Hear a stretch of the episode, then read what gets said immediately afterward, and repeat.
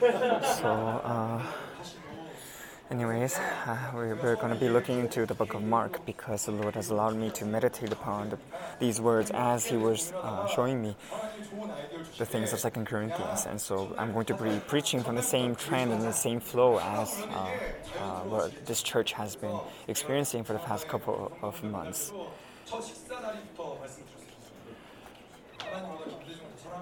And uh, like how Pastor Kim always teases me uh, about, uh, about, the tr- uh, about the people who are living in Gwangju, they are really um, sided with the, the, the Democratic Party. And so they have a, a president that they have elected in the past, which they admire and they almost worship like uh, like an idol. And so Pastor Kim always tells me that I have to go and fight against this spirit, fight against the people who have uh, set him, that president up as uh, as almost like an idol. But anyways, let's begin. But before before, I'm going to share a short testimony on the progress that that has led me to go to, uh, to, to Gwangju. So I'm going to share this testimony very shortly before we enter into the, the sermon of today. So the first time that the, I, the first time I was sent by our church was when I was sent to uh, uh, Africa and Swaziland.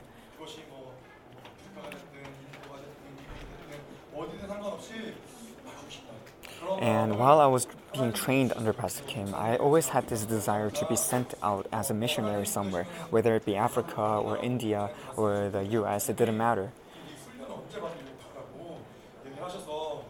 Because I knew I was being trained to do something, to, to go out and spread the word of God around the world. And I knew that this heart, this desire came from the Lord. Uh, and uh, after after I came back from Africa, it was a good experience too. Uh, and it was during the election.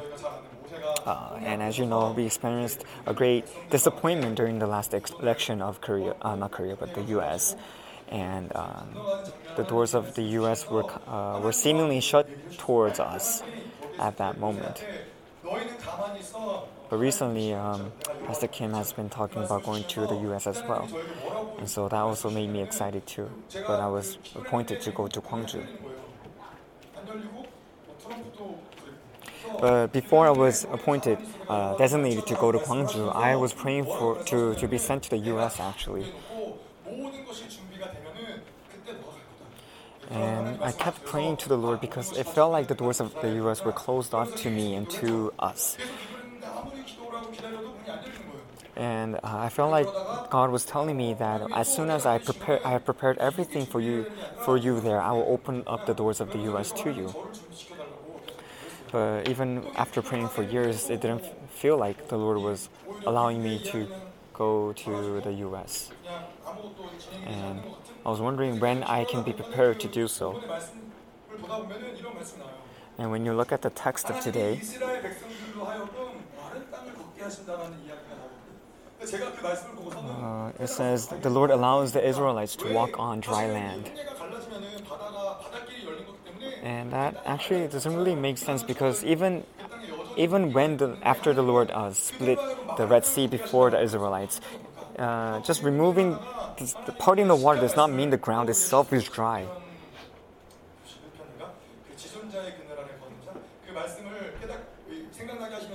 But the Lord reminded me of Psalms uh, 91 that we are under the shadows of the, of the Almighty One.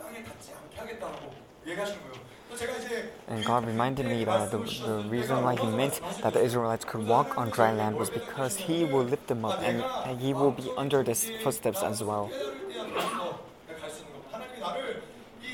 So I realized that only when I uh, truly acknowledge the Lord's sovereignty and His dominion, and when I'm under Him, can I be sent out to uh, to to the mission fields. And the reason why the Israelites were, were able to walk on dry land was because the Lord has acknowledged them as kingly, king, royal beings. And uh, during the time where the pandemic was very severe, God showed me something during that period, and He want He showed me He told me of His intentions to expand the ministry of uh, of this church.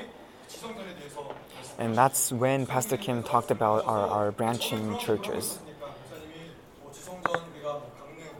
And he, he, he spoke the few um, locations that he wanted to set up these churches. Maybe Gwangju, Gangneung, Busan, US. And I raised my hand as soon as uh, Pastor Kim asked for volunteers because this is something that I have been praying for for a couple of years now. And I raised my hand to go to Gangneung. But he told me to go to Gwangju. Uh, it doesn't really matter. and it was decided at that on that spot that I was to go to Gwangju. And through Second Corinthians, the Lord taught me of His kingdom, and uh, His kingdom was revealed within me and within this church.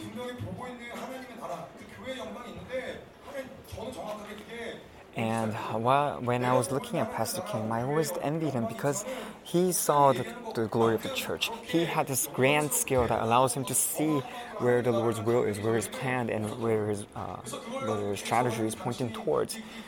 But I wasn't able to see that kind of uh, see through his perspectives, and so that's why I've been praying for the Lord to help me to to, to, to broaden my the, the spectrum of my faith and that's why I desire to be to, to be sent out as a missionary as well. And so for me to go to Gwangju did not just happen uh, on the spot, but it's something that I've been praying for, that I have been trained for for uh, a couple of years now. And so when it, when it was decided that I was to go to Gwangju to set up a church, I was filled with joy and, and excitement. And so the issues that come with this prog- process uh, does not seem so big to me because it is something that I've been waiting for for so long. And uh, I will be leaving pretty fairly soon, uh, may, probably in the month of June. So there's still a little bit of time left. And uh, the pastors start to kind of make fun of me and tease me at times because uh, you know how all the pastors are in the rotation for leading early morning services, and um, they're teasing me saying that we're gonna still put we're gonna keep your name in that rotation. So whenever it is your turn, you have to come up here for a week to preach every morning, even after you have moved down to Gwangju. But anyways, when we look at the main text of today, it talks about the encounter of God and His people.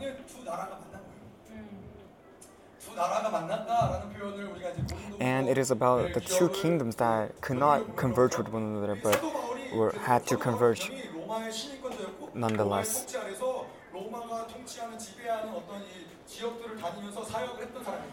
And Paul was somebody who had to go around to all the regions that were under the, the rule of the Roman Empire at that time. And he was somebody who was willing to throw away all academic achievements and all the money and all the prestige that he has he has built up in Babylon in the Roman Empire, and he was able to throw it away and follow the Lord.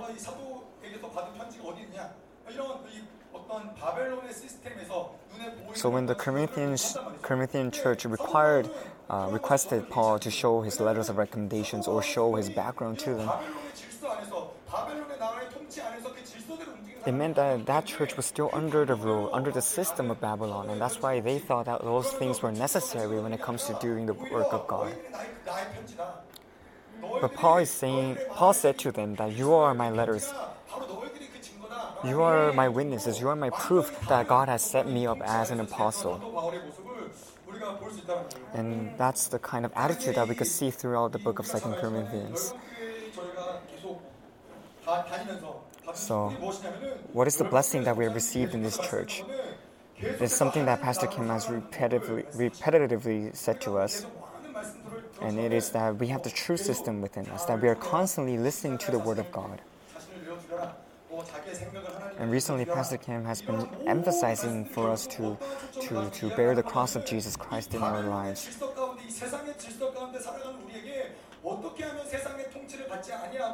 And that is the secret to helping us escape the grasp, escape the influence of, of Babylon. And to do that, we have to continue to continue to nail ourselves on the cross with Jesus. This is the message that has been spoken in our church for many years. And more and more people are rising up as spiritual models who are able to live this kind of lifestyle. And I'm very thankful for that. So, what is important for us then? In 1 John, Apostle John talks says that the important thing is who are you serving, who are you under, who are you, and what are you doing. Those are the things that are important in, uh, in the perspective of the gospel.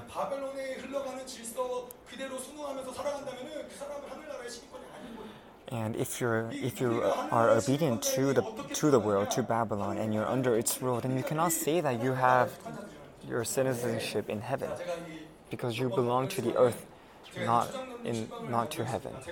So, so I have been visiting Elder Chu for a while now, and it was during the, the conference. It was during uh, the, the conferences that I went to minister him. And at that time, because he was still in the emergency room, uh, people other no one was allowed to meet him other than uh, his direct family. And so I tricked. I went with a fake, ident- fake identity as his son-in-law, so that the hospital would allow my entrance. I don't know why you guys are cracking up right now. So, I said I was his son-in-law and I was allowed to enter. Right now, um, things are a little a little bit loosened compared to then. But back then it was still very strict, and there was a lot of surveillance on us even while we were there. So I went with a very, uh, I was nervous at that time. And the, the nurses and the doctors asked me, how, how did you come? And asked, how are you related to this person? and uh, I went with his, her, his daughter his his daughter. And I didn't say I was married to her. I said I was married to their first daughter, older daughter, who was not who is not here. But, uh, they didn't ask more than that, so uh, we were able to get out of that situation fairly quickly. But when I looked at the elder Chu, he was uh, very weak back then, and he could barely open up, he barely open his eyes, even when his family members are there. And uh, the nurse the nurse went and whispered in his ear, saying, "Your son, your, your son-in-law is, has come to see you." And I had to play along uh, along to the part, and so I, I told him, "Father, father-in-law, I have come to see see you." And uh, Elder Chu's eyes widened suddenly. He opened it fully because he was so shocked and surprised that a son-in-law that he never met or never knew he had came to see him. And at, at first, uh, uh, later, well, slowly he, he recognized the situation and he went with it. But uh, even until the end of the ministry, he couldn't look me in the eyes directly. And I went there and I ministered him while laying my hands upon his head. And the, the main doctor uh, came came to talk with me. And while I was laying my hands upon uh, Elder Chu, uh, I felt this weird gaze coming from the, the main doctor because it is weird for the son in law to put his hand on uh, his, his father in law's head. And so I realized that the situation might be a little funny, and that's why I moved my hand to his legs and started to pray for him there.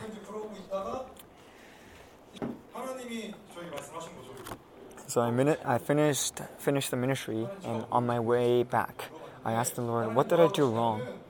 Why hasn't this uh, gone through so? Uh, why hasn't this ministry gone, gone gone so well? And the Lord told me it is because you, you have you have not totally escaped the influence of the Babylon system.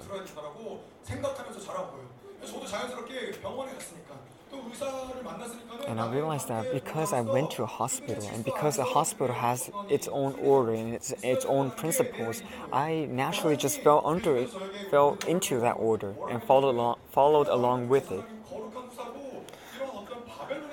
But God is saying, no, you have to remember your identity within me. You are priestly kings. You are the royal ones that I have sent into the world. And so, no matter where you go, you must not be integrated into that system, but you have to proclaim and, and reveal my kingdom upon the place that you have stepped on.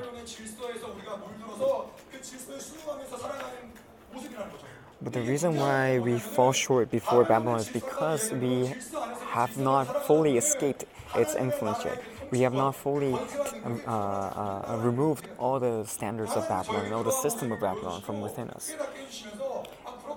So that, that was something that the Lord showed me through this experience. He, he continues to emphasize that even though you're walking on this earth, you should not live by the rules of this earth.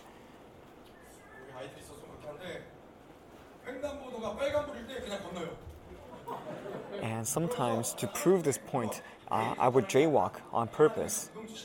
And uh, to, uh, so, kids who are listening, you should not copy me because I only do this when I when I receive a clear inspiration from the Lord to do so. And when I jaywalk, I'm, I'm proclaiming to the world, saying, I, I will not fall, fall under your, your, your sovereignty, your dominion. Pastor Kim is a great example. No matter where he goes, no matter who he meets, no matter even, even if he's going overseas and meeting with foreigners, he never loses his identity or loses this attitude that he has. Some might say he's, he's a bit prideful. But no, that kind of aura, that kind of attitude comes out because he knows clearly that he, he knows for sure of his identity within the Lord as his priestly kings and as the Lord's ambassadors.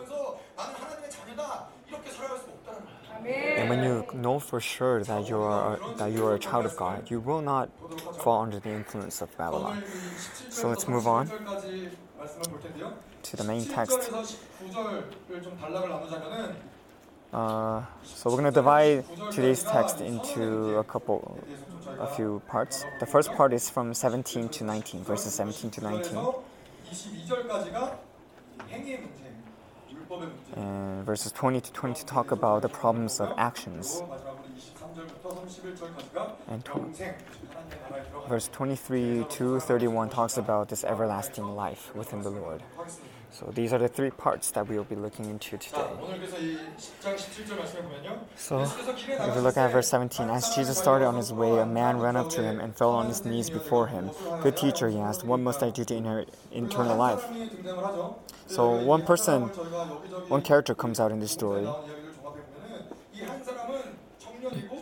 When we combine all the references that were made about this story in all the, the Gospels, he is a young adult who lives in Israel and he was a wealthy person.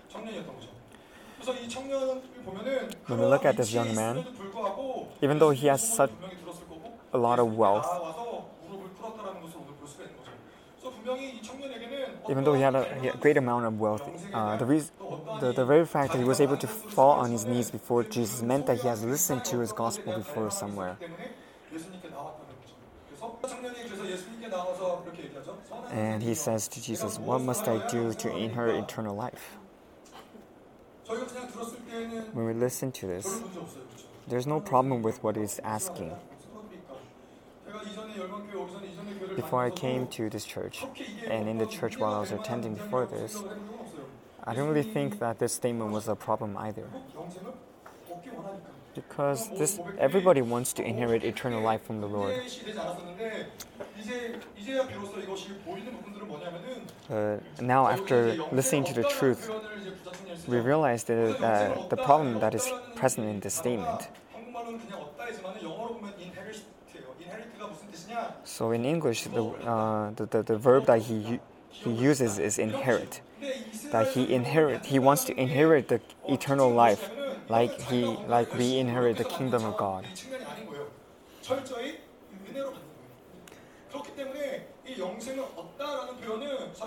And the reason why there's a problem with how it is phrased is because we in, in Korean it says uh, how can I receive uh, gain eternal life. And the reason the, the reason why it is a problem is because eternal life and the kingdom of God is something that we, not, something that we cannot receive through our efforts.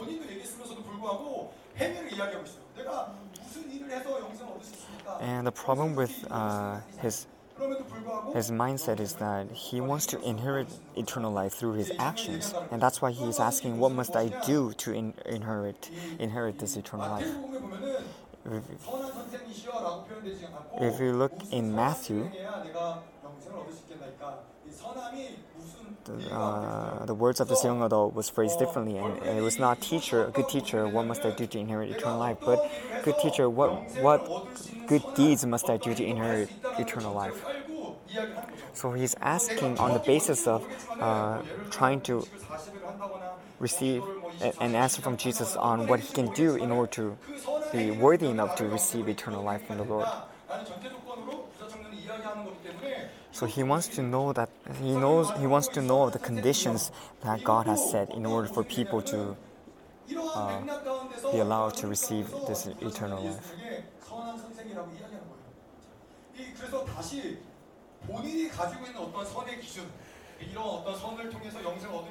So this young adult came to Jesus while still while still holding on to his own standards of what good and bad is. And that's why he uh, that's why he calls Jesus the good teacher because in his eyes what and what in his eyes Jesus is is defined as a good person and a good teacher.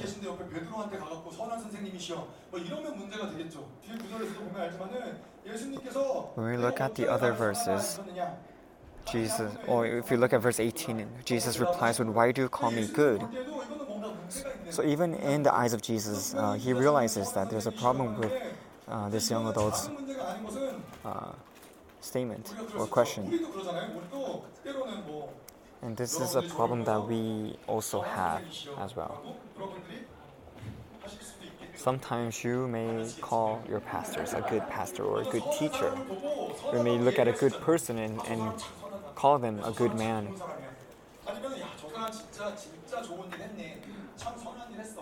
You call, you, you call them a good man because you see their actions, because they have done something good in your eyes. That's why you can call a person good.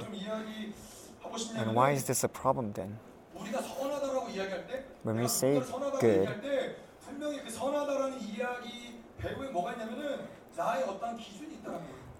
um, when we exclaim something as good, behind those, those words are our own standards.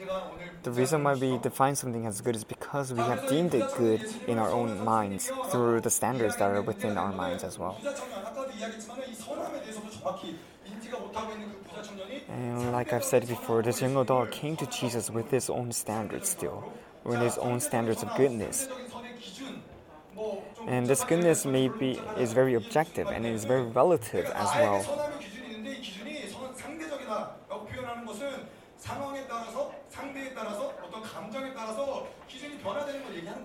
And the reason why this standard is wrong is because our own standards for goodness will change according to sta- uh, situations, to conditions, to people, to the people that we're dealing with. Let's say, for example, my child at times will say, "That is that is bad," and when I hear that, I would get a cane and get a stick, and I would ask them, "Is Daddy good or Daddy bad?" And never once do my children fail to answer me in the right question when I have a stick in my hand. They will always say, That is good, that is a good person. So you can see how their standards of good and bad can change so uh, dramatically and drastically. That fits their situation.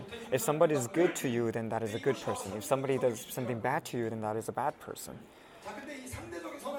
So the standards for goodness, standard for goodness is very subjective to everybody.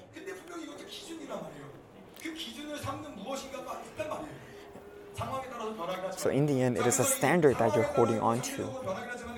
Yeah, so even though it changes from uh, from situation to situation, it is still a standard that is within you, and that standard is made by you and connected to you as a person. So ultimately, it means that you become the standard for goodness. So, in the eyes of this young adult, Jesus was a good teacher, to according to his own standards.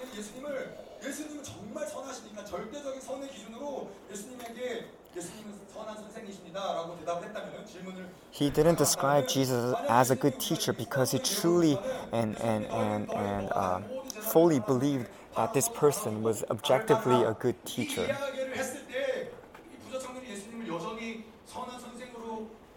규정을 했을까요? Because we can see that his attitude kind of changes uh, after he has listened to the rep- response of Jesus, saying that you have to throw away and sell everything that you have and give to the poor and follow me. We don't know exactly how he acted after uh, after this encounter with Jesus. 말씀하신 그 선함의 기준을 받아들이고 순종해서 모든 것을 다 팔고 예수님을 But I'm sure if we truly if he truly believed that Jesus was a good teacher, then he would he would have obeyed the words of Jesus and sold everything that he had and gave given it to the poor and and followed Jesus afterwards. But because he had this relative and subjective standard for goodness within himself, he couldn't follow Jesus in the end. We all have this kind of uh, subjective standard within us for goodness. And rather than following and acknowledging the standards for goodness that Jesus has given to us, we follow uh, our own standard for goodness, and that is the same result. Uh, that is the same. It is the same for this young adult as well. And this kind of subjective uh, standard for goodness will always change according to our current situation, uh, uh, change according to what kind of person that we're meeting we deem a person good if that person is kind to us. He, he, he buys us nice things and, and treats us to good meals. But what if your wife uh, does not cook dinner for you that evening? Then is your wife the bad person? Likewise, our standards for this goodness always changes.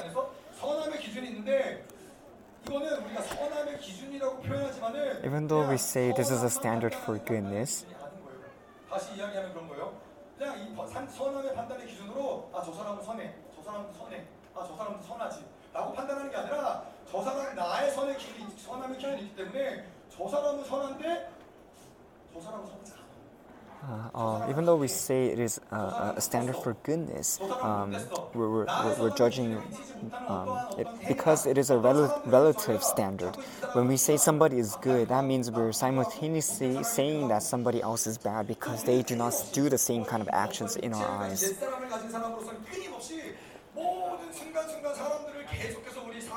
And when we're living by our old self, our old self is always in the midst of judging others. judging others and putting others down and, and, and, and judging whether or not they're good or bad within our own standards. And at times, when we're overtaken by the old self, we even start to judge the actions of God. And that's when we start to question his, his, his, uh, his work upon us.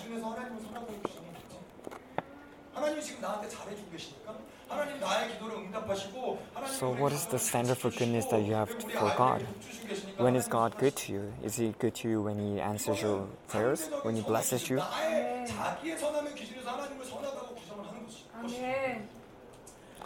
So we have to see whether or not we are doing this in our relationship with the Lord. Are you judging Him according to your own standards for goodness? Why is this a problem then? Then what happens when when you when uh, when God does something bad in your eyes? What happens when He does not respond to your prayers anymore? Is He a bad God now? The reason why we have such difficulty while living in Babylon is because in a day we receive so much information and we judge ourselves and each other through this information. So uh, check yourselves to see how much information you're gaining each and every day. How much time are you spending on the internet? How much time are you reading the news? All the words that you read off the internet or all the media that you're receiving will, is, is stored as information within you. And it's another standard for goodness that happens, or, sta or standard for judgment within your mind.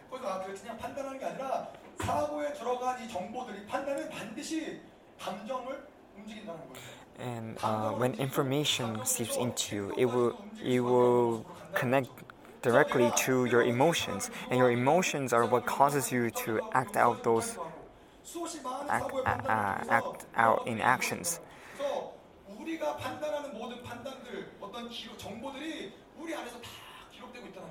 And so all the information that we are receiving and all the things that we are receiving through our eyes are being stored within our minds as information and becomes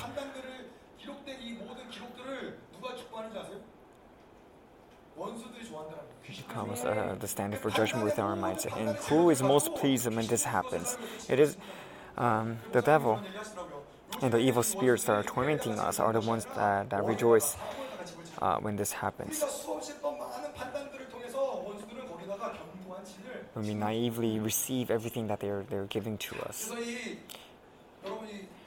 And when this information is stored within your mind for long periods of time, it becomes a stronghold. When you read the news, you can see um, people committing murder.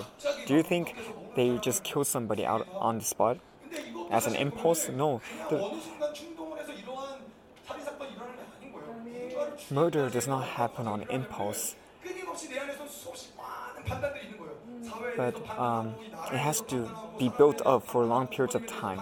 So that person was always judging each other, judging that person as bad and as as as, uh, as a threat to his own being. And that's why at the end, after the accumulation of all these judgments and all this information, uh, that, that information causes us to commit a sin that is more that is most effective uh, effective to to fulfilling that kind of fulfilling that kind of uh, desire, and ultimately it can lead to murdering somebody else's life.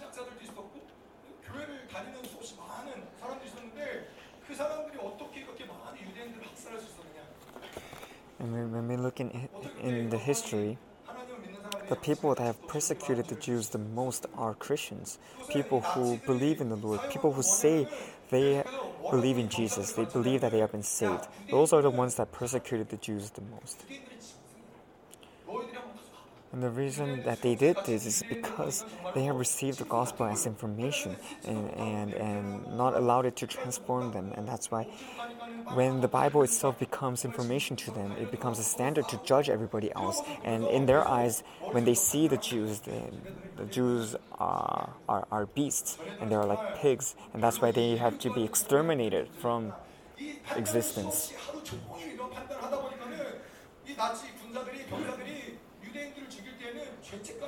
And the Nazi soldiers who were in charge of these concentration camps, because they were filled with this information and filled with this judgment, even when they're tormenting and torturing and killing these Jews, they felt no sliver of, of, of, uh, of guilt or pain as they did these horrendous actions. Because in their, in their eyes, these were not people anymore, they were beasts, they were animals. And so they had no reason to feel bad for them. 무엇이냐면은 자기 선함의 기준은 굉장히 편협적이에요. 굉장히 어떤 때로는 유치하고 치사하고 비굴하고 And ano- another reason why our own standards for goodness is dangerous is because our standards itself is very petty and very childish at times, because it is um, suited towards ourselves. 저는 이거 사자성어인 줄 알았어요. There is a there is a famous statement in Korea saying, "If I do it, it's romance. If others do it, that is adultery," which means the actions that I do is fine. It is fine because I'm doing it. But if somebody else does that same action, it is adultery. It is something wrong. Because ourselves, we are always exempt from our own standards of goodness. I heard this before. Drivers have this standard of goodness.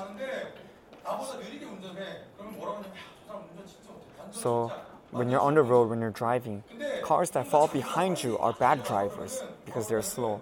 But, but, but drivers who, who uh, accelerate and and and and, and, uh, race before you are bad drivers because they're not respecting the speed limit and they're reckless. So that means you are the only good driver on the on the road at that moment. So uh, last week was Children's Day? Is that right? Children's Day, May the 5th?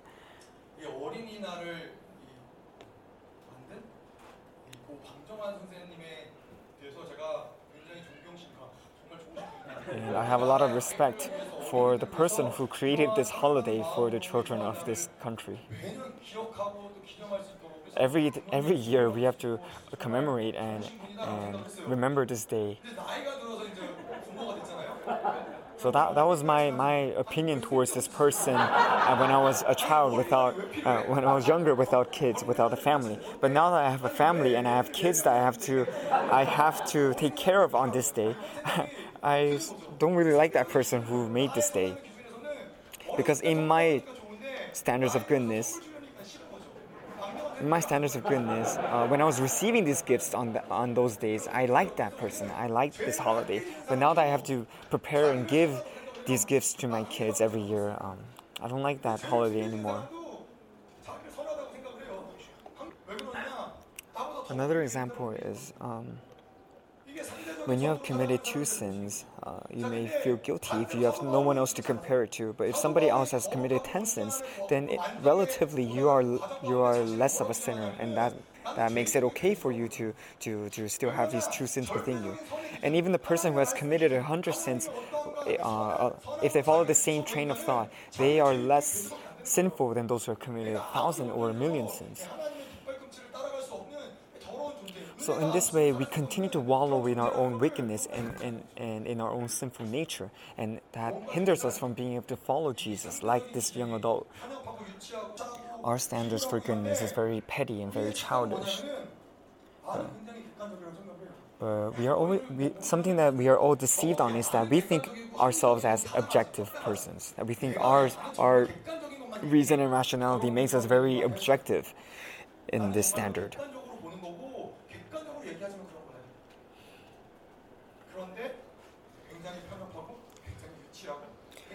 but uh, anybody other than yourself, when they see you and see the words and hear the words that you're speaking, speaking, will realize that you are very petty and childish.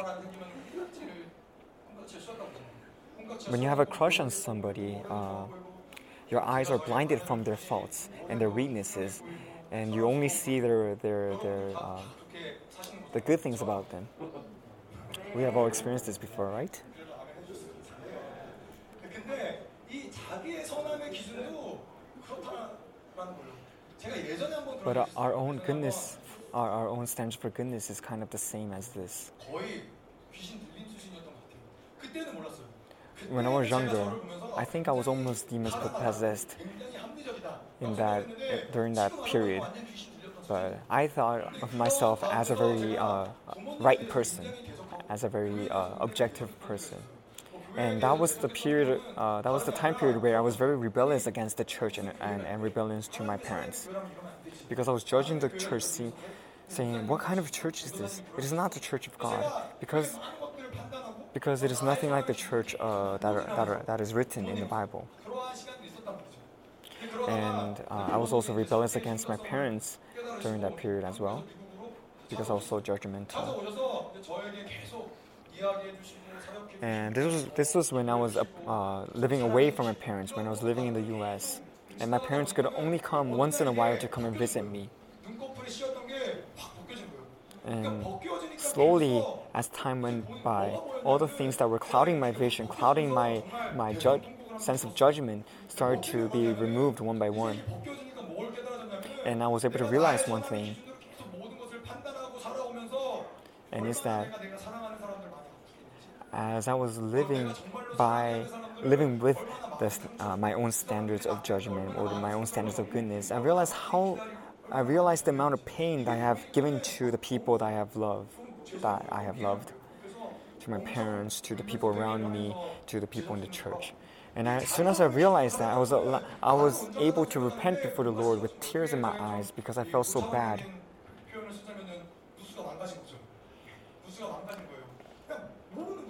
So back then, when I was uh, eh, in the period of rebelliousness, uh, in, in, today's terms, we, I, we could say that uh, my news was broken, my news was clouded back then. But in order for us to not become like that, we need to continue to stop our own thoughts and, and turn our direction to the Lord and continue to receive the Lord's perspective and receive His words. And we have to we we need to always remember that we have to judge each other according to the gospel and, and within the Lord. Any other judgment that we, we make outside of the Lord is our own thoughts, and so uh, most of the time it's going to be wrong and unjustified. And it is very important for us to stop in our in, in, our steps and focus on the Lord and receive His His words. But now our church is being brought to another level. After Second Corinthians, we have learned that we have to continue to nail ourselves on the cross each and every day.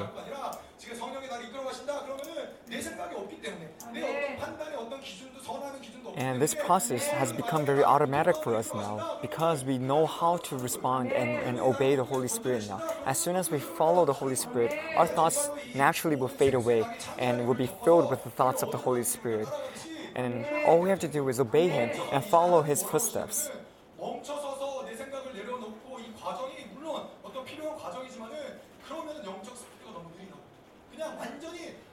So stopping our thoughts and, and, and, trying to focus on the Lord and receiving Him is, is a good thing. And it is something that we have to be trained in in the beginning of our, of our spirituality. But now, if we do that, it takes too much time. And so the Lord has made this automatic for us. As soon as we start to obey and follow the Holy Spirit, He will do everything automatically for us.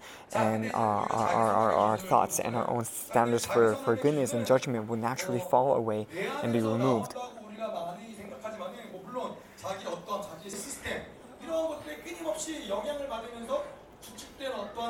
And the reason why our own standards of goodness or standards for judgment is present within our minds uh, is because it, we continue to be influenced by the world we are living in, by Babylon.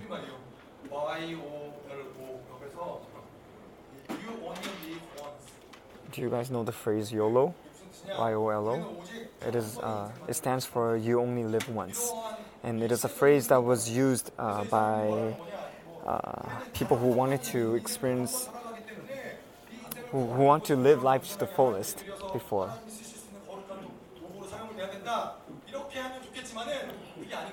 And it would be nice if it was uh, it was made up by people who were passionate for the Lord, and so they, they, they if if they meant that since you only live once for the Lord, you have to pour all your might and strength and will into uh, your calling. But no, this yo, this phrase was made by um, the the, uh, the youth of the current world, and since they realize they, they, that they only have one life to spare, they have to uh, accumulate as, as much money and achievements in this short lifespan as possible because in their eyes that is uh, the standard for success and, and, uh, and a standard for a good life.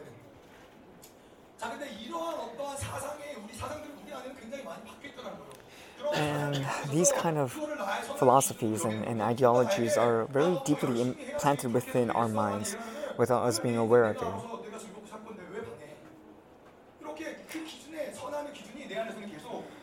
And when you live with this kind of standard, if somebody else comes and say, why, why are you living like that? Then you would immediately you would say, oh, don't mind your own business. I will live my life however I want to.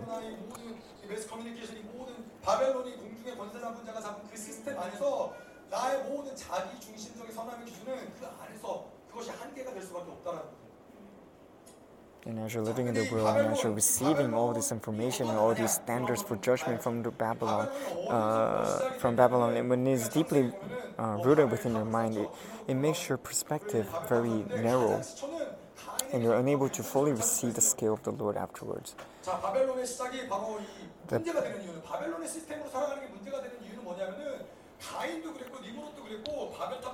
the beginning of uh, the, the, Babylon system starts from Cain and his descendants and Nimrod and the, and the Babel top, Tower of Babel. And from all these stories, we can realize that um, the root of the Babylon system is the, the, is this rebellion rebellion against the Lord. To, it comes from man's desire to be separated, to be higher than 하나님이 than 자기 God. 제사를 받지 않음에 열받아서 아벨을 죽이고 예, 그리고서는 이제 하나님이 그것을 깨닫게 하시고 심판을 내리시죠. 심판을 내리시는데 In the story of Cain and Abel, we, we can see that because uh, Cain was je- envious and jealous of uh, the Lord's love for Abel, he had to kill him and remove him from the, from the picture because he could not stand being in that position. 어디요? 어디요? 창세기 4장. If you look in Genesis 4, 창세기 4장 11절부터 한번 좀 볼게요. Genesis 11절 4, verse 11. 입을 벌려 내 손에서부터 내 아우의 피를 받았은즉 Now you are cursed because of the ground which has opened its mouth to receive your brother's blood from your hand. From now on, when you till the ground, it, will, it won't yield its strength to you. You shall be a fugitive and a wanderer in the earth. 죄에 대한 심판을 하나님이 내린 건데 So this is the punishment that was given to Cain by God. Cain said to Yahweh, My punishment is greater than I can bear. Behold, you have driven me out to this day from the surface of the ground. I will be hidden from your face, and I will be a fugitive and wandering this earth. It will happen to happen that whoever finds me will kill me. And Yahweh said, Therefore, whoever slays Cain, vengeance will be taken on him sevenfold. Yahweh appointed a sign for Cain, lest anything finding him should strike him.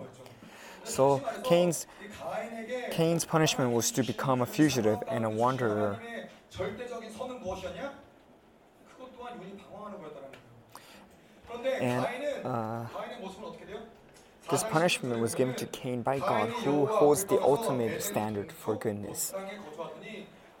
And the result that result of that was for him to be a fu- fugitive and a wanderer. From verse 17, it says, Cain knew his wife, she conceived and gave birth to Enoch. He built a city and called the name of the city after the, the name of his son Enoch. So, did he obey the Lord? Did he follow his punishment? No, he chose to, to, to settle down and build a city even though he was cursed to be a wanderer. And even when we, when we look at the story of the, uh, the Tower of Babel, it is the same. Because Nimrod was afraid of the Lord's punishment, he raised up this tower in defiance to the Lord. And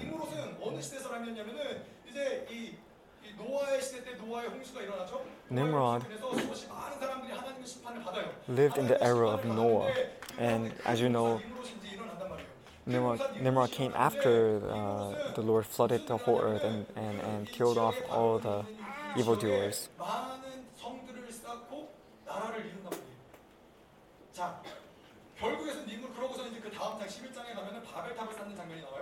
And Nimrod was a person uh, that built many cities around the world after, around the world after the, the flood. And later on, he builds the Tower of Babel because he needed, needed something to, to, to protect him, him from God and from Babylon. And this is the, the, the, phenomenon that happens when you live within the system Babylon. You always build something, you always gather something to protect yourself, thinking that it's going to protect you from what is coming towards you. If you look in Habakkuk uh, chapter 2, verse 9, 자기 집을 위하여 부당한 이익을 취하는 자에게 활이 있을지 않으라. 이 재앙이 임하는데 재앙을 피하기 위해서 it says, Woe to him who gets an evil gain for his house, that he may set his nest on high, that he may be delivered from the hand of evil. 우리 방황하는 것이 가인에게는 하나님의 선함이었어요. It was the goodness of God that God gave uh, Cain this kind of punishment of being a wanderer.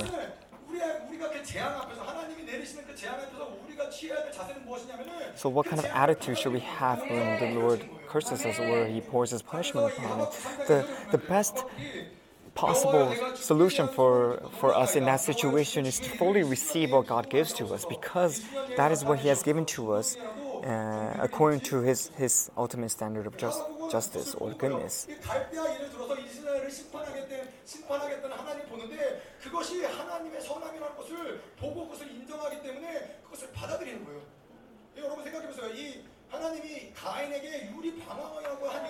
The reason why God punished Cain to be a wanderer is be, was it because he hated Cain?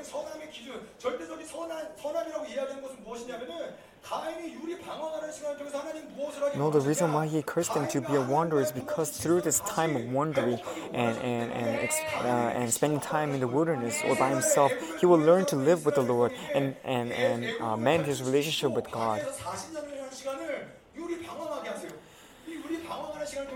In the same way, when the Israelites were not ready to, to enter into the promised land, he made them wander in the desert for 40 more years because he, they need to learn the,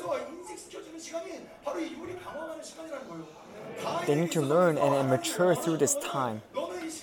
And that's why, according to God's standards for goodness, they needed to spend this time in the wilderness, like how Cain should, uh, should have wandered around and learned his lesson. All this is done through the love of God. In chapter 4, uh, back to Genesis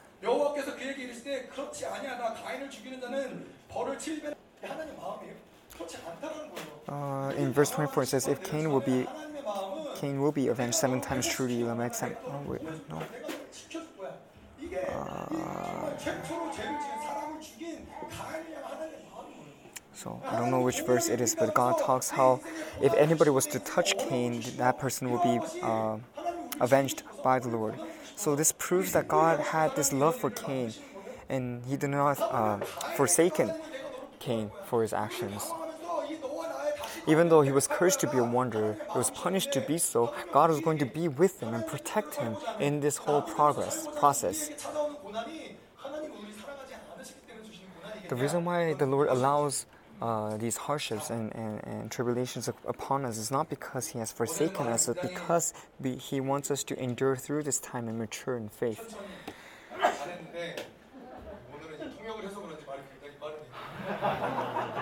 So yesterday I was very calm and I was able to speak slowly and very fluently, but today because there was translation maybe I'm starting, I have sped up a lot.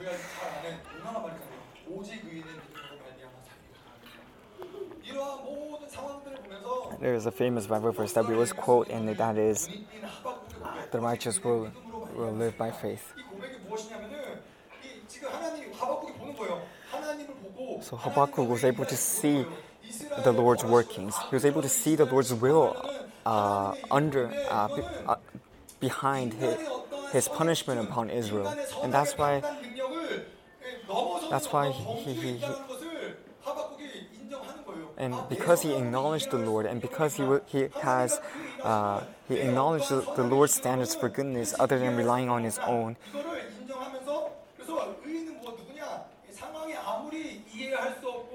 That's why the righteous, even though they are in the midst of complete chaos or they cannot fully understand uh, why they have to endure through this time, if they have faith that God has allowed this time upon them, then they will acknowledge it and and and um, continue to rely rely on the Lord to endure through this time.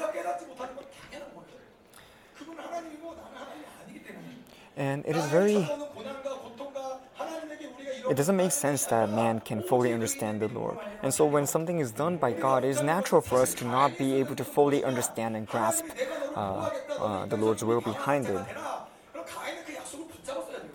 When, when God punished Cain by, by putting a curse on him to be a wanderer on this land, Cain was supposed to follow that sentence.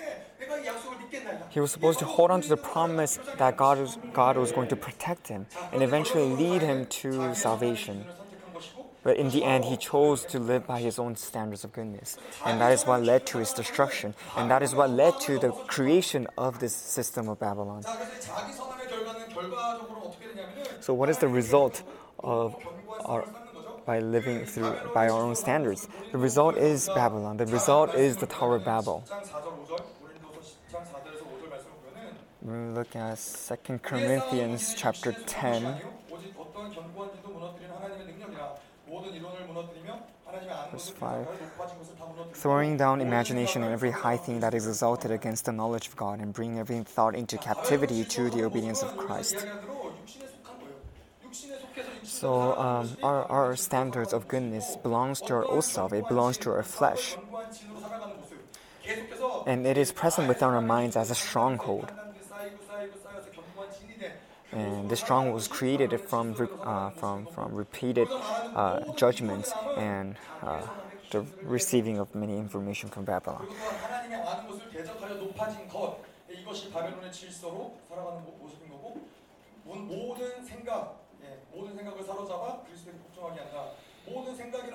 So throwing down imaginations and every high thing that is exalted against the knowledge of knowledge of God. This itself is the information, is the judgment that we have stored up within our minds. And so we have to take all this that we have gathered in our minds and and, and uh, put into captivity to the, to the obedience of Christ.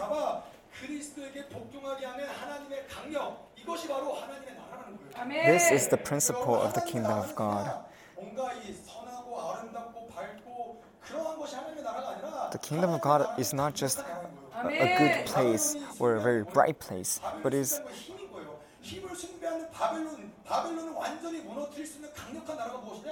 but the kingdom of God is a powerful kingdom, the kingdom that is able to overcome uh, the, the kingdom of Babylon, which uh, praises and worships strength. So when we choose to live by the kingdom of God and not the kingdom of Babylon, our whole system and our whole our whole minds will be changed and transformed.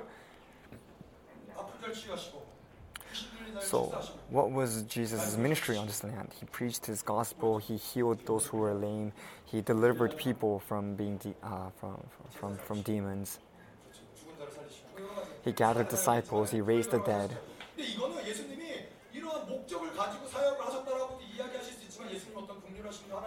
Of course, Jesus uh, did this ministry because because he had a goal to, to save the people earth people uh, uh, of earth.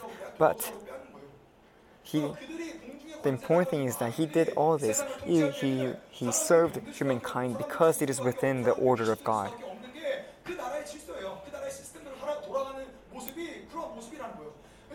And because Jesus follows the orders and the principles of the kingdom of God, he was able to sacrifice himself in this way.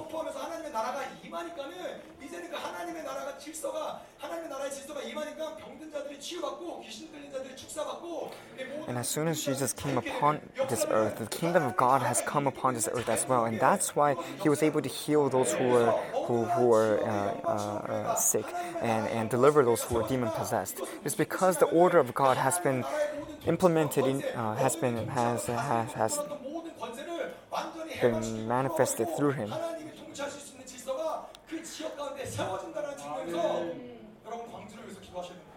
In the same way, that same kind of authority, that same, that same kind of order uh, should be manifested through us as well. And so when I set, set foot in the Guangzhou province, uh, ki- the kingdom of God and ki- God Himself will come with me to that land.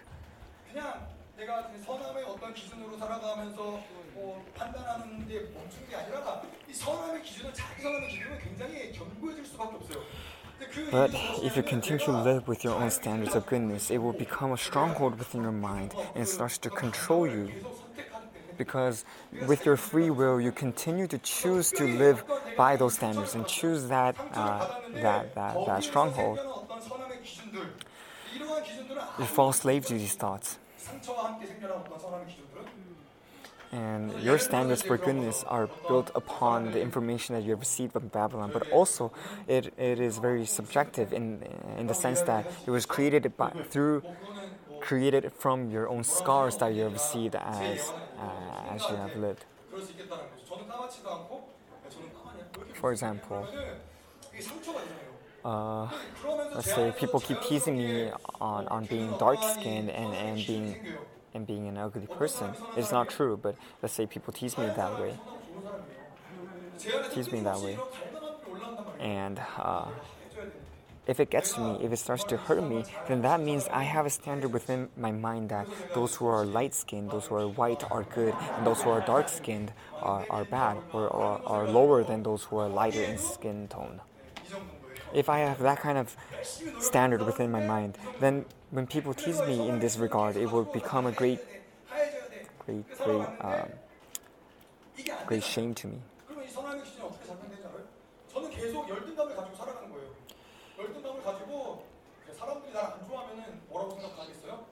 And if I fall under its order, then I will always live a very oppressed life. Because I will always be oppressed by those who, are, uh, who have a lighter skin tone than I have. And this is something that I have found while preparing for this for this service. In our church, we have a lot of infant babies, and whenever I see a new infant baby come to church, my first word to that baby is, "Oh, it is so he, he is so white, or he is so light skinned." Uh, as you know. Uh, my, my, my children, most of them are dark skinned like I am. Only a few are light skinned like their mother. But I realized that that this was a scar, that this was a standard that I was holding on to. So, in the midst of this, we have to continue to live by the Holy Spirit and let the Holy Spirit show us what standards and what, what strongholds are still present within us. And we have to continue to take away and, and remove all the information that we're receiving every day. When I went to Africa, went to Swaziland, I had a good time because God was with me. and that's the only reason Another reason is uh, never once was I called uh, dark when I was in, in, in Swaziland. 조금 열받긴 했는데 차이니즈 Some people called me Chinese, and that was a little annoying, but 또한 가지 자기 선함이 더 Okay. 계속 견고해지는 이유를 좀 더 보자면은 그런 거죠. 우리가 사고의 견고한 let's see another 지위라고 reason why our own 이야기하는 standards become 어떤 hardened 이런 within 착한 us. 생각, 불이한 생각, 나쁜 생각, 세상적인 생각, 대적하는 생각 이것만 견고한 점이 아닌 거예요. Our strongholds are not just thoughts of judgments, uh, uh, thoughts of, of despair or thoughts of depression or hate. But the reason why it becomes hardened is because we think we are justified, we think we are right and we are righteous in our own standards. We always think we are the victim so if you have this stance, if you have, if you're living by this kind of standard, it becomes very hardened and eventually becomes a stronghold within your mind. And if you continue to live by this stronghold, and that stronghold becomes even stronger and greater. Let's move on to eight, verse 18. Why do you call me good? Jesus answered, No one is good except God alone. So in verse 17, we talked about the relative standard for goodness that we have. And verse 18, we want to talk about the. Uh, the absolute standard for goodness, which is God alone. So Jesus is questioning this young adult, saying, Why do you call me good? Because this young adult was judging Jesus as a good teacher through his own standards. And Jesus caught that, and he's uh, teaching this young adult that no one is good except God, because he's the one that has the absolute standard for goodness. 나오지 않지만은 제가 찾은 한, 한 군데는 어디냐면 예수님이 이제 십자가에 지시기 전에 그러시잖아요. 하나님 가능하시다면은 이 잔을 내게서 옮겨달라고. Jesus, when he was bearing the cross, uh, he says, Lord, would you take this cup away from me if, if uh, it pleases you? 감당해서 이 죄를 내가 스스로 이, 이 모든 죄를 짊어지고 하나님으로부터 이 모든 이 관계에서 분리되어진다는 거 이거 사실은 불쌍합니다. because even Jesus himself felt like it was unjust for him to have to bear the sin of, of, of, of, of humankind upon himself and have to experience a short period of time where he is, where he is uh, separated from God. But he says, Let it not be done according to my will, but the will of God. So even though Jesus was experiencing a little bit of depression and a little bit of uh, uh, of, of, of maybe a little bit of fear, he still was willing to follow the will of the Father because he knew he that God alone was the standard for goodness.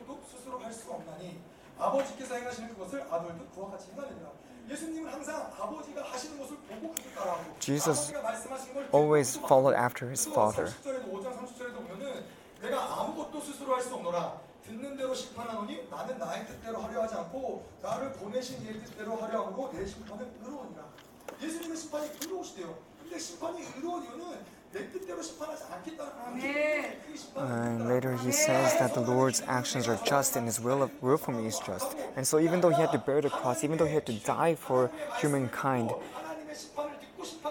he still believed that, that, that everything that God has to- told him to do is justified because he believes that God is the standard of goodness. And that's why in his ministry, in his messages, in the gospel that is preached, he was always obedient to the, the words of the Father.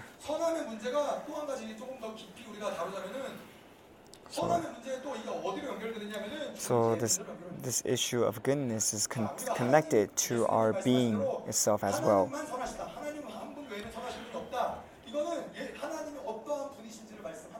So when Jesus says no one is good except for God alone, it talks about God, God's character.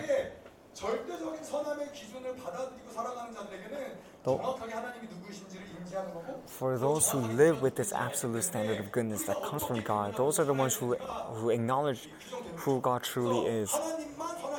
And that's why they're able to proclaim and exclaim that God is good and nobody else and we can acknowledge that we ourselves are not good as well.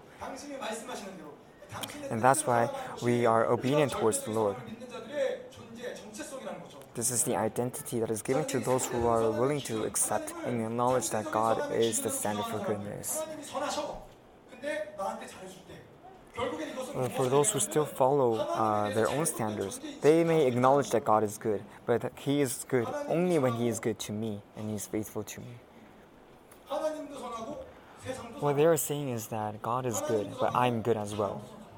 God is good, but man is good as well.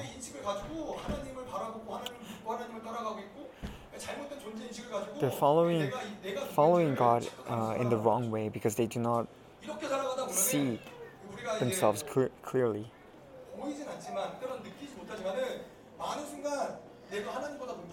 At times we may not see or we may not be able to sense it, but at times we are lifted higher than God within ourselves. And that's when we become the standard of goodness, not God.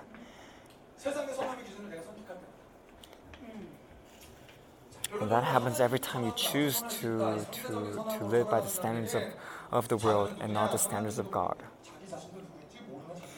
And in the end, those, those are the ones who do not know who they are and don't, do not know who God is.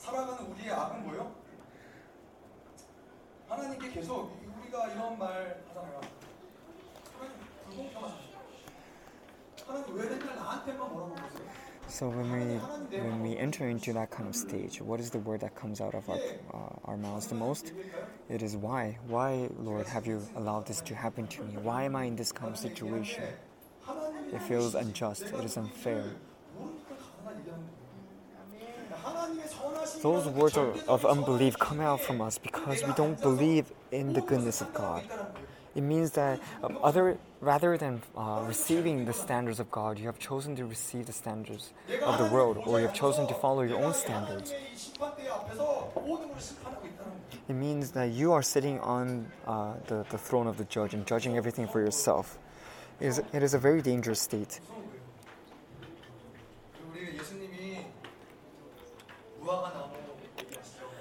Jesus talks about the analogy of, of the fig tree.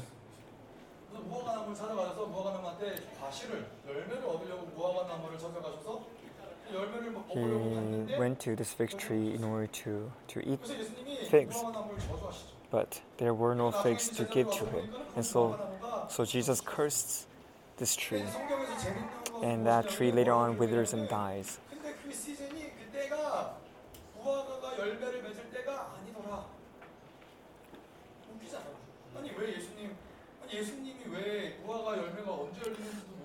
But later on, we, we, we, realized that it was not the right season for that fig tree to bear fruit yet. And so we cannot understand the actions of Jesus think about the, the, the think in the perspective of the fig tree. It was not his time to bear fruit, but yet this person comes and requires requests him to bear fruit, and when when he is not able to do so, Jesus curses him. But even still, can we can we judge God? Can we judge the actions of Jesus? because within the order of God, if He requires figs to be to, if He requires this tree to bear bear uh, fruits for Him in that moment, then that that tree needs to offer it to the Lord, because that is the principle of God, and that is the order of God, and that is uh, the, the order of His kingdom.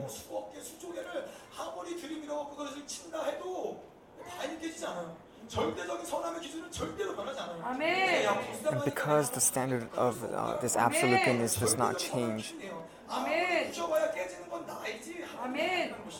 In the case of Moses, no matter how many sticks he uses to, to hit the rock, if he does it out of his own standard, then it, that, that rock will never break and, and, and, and uh, never offer water to the Israelites.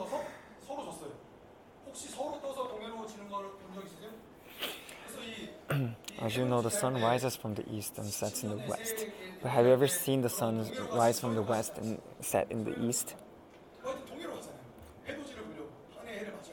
No, pe- when people want to see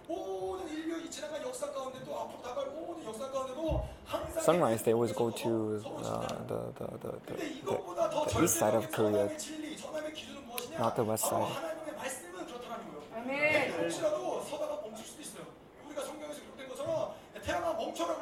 And that is a set order in which the, the planets revolve, each, revolve around each other. In the same way, the absolute standard of God, the standard of goodness that God has, is something that does not change. And His goodness, His standard, can cause even the, the, uh, the, the orders of the world to, to change, to fit His standard for goodness. So, what kind of attitude should we have before the Lord? And let's look into Job chapter 2.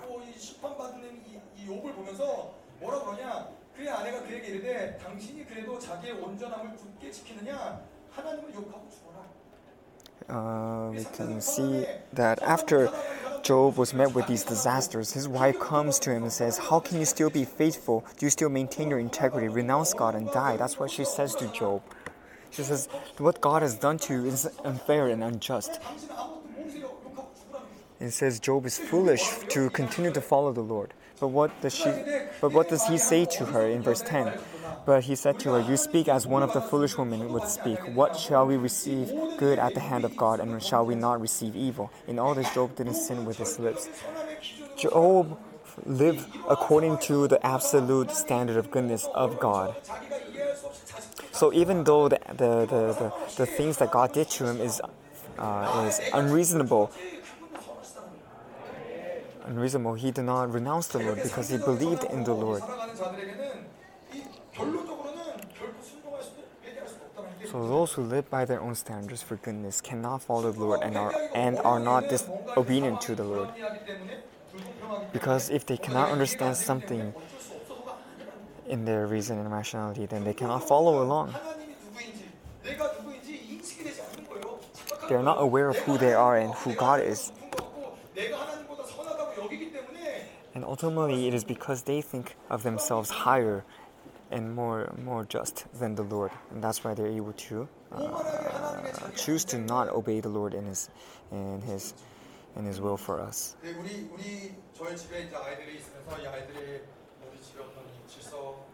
So, uh, as I care for my family, we have one order within our house. And at time, and that is sometimes my kids say uh, that is bad and that is uh, not good to me. But like I said before, I will not, I, I do not let this pass. I will, I will always request somebody to give me a stick or a cane.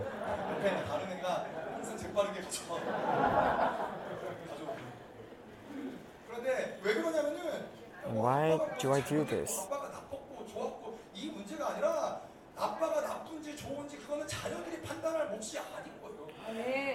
The reason why I take this so seriously is not because uh, of their words or, or, or by what they're saying to me uh, is upsetting. It's because whether or not their, a parent is good or bad should not be judged by the, by the, by the child. And so I want to teach my kids of the right order so that they would grow and mature within this order.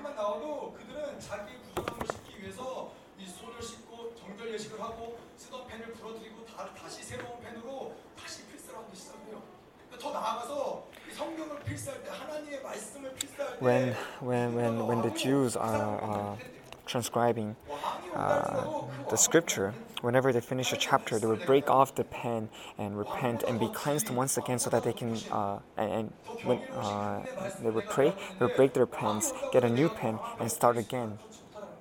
그래서 실제로 성경을 필사하다가 왕 앞에 엎드리지 않아서 죽은 사람도 있대요. 그게 하나님을 경외하는 모습인 거예요. 아멘. And also, in between chapters, they have to bow down before the king and be acknowledged once again. And th- they are recorded, recorded uh, instances where, uh, when, when, when, when these transcribers forgot this whole ritual, they would be, uh, they would be, uh, what's the word? They would be sentenced to death because of their disobedience. But anyways, let's move on.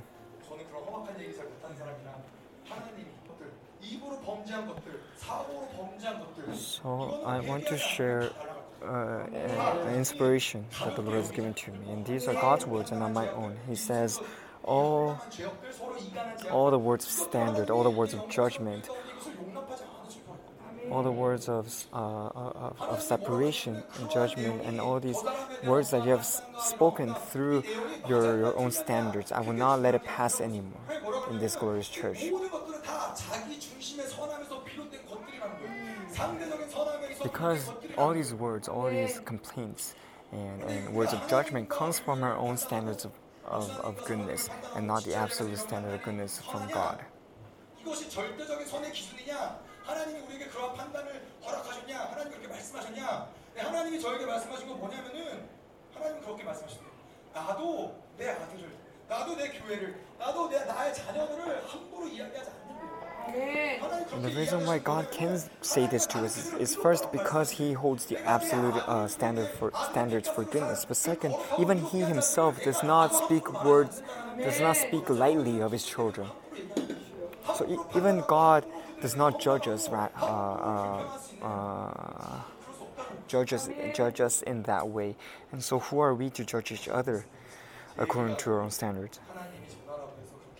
So, once again, these are not my words, but words I have received from the Lord. So, let's look at the second section.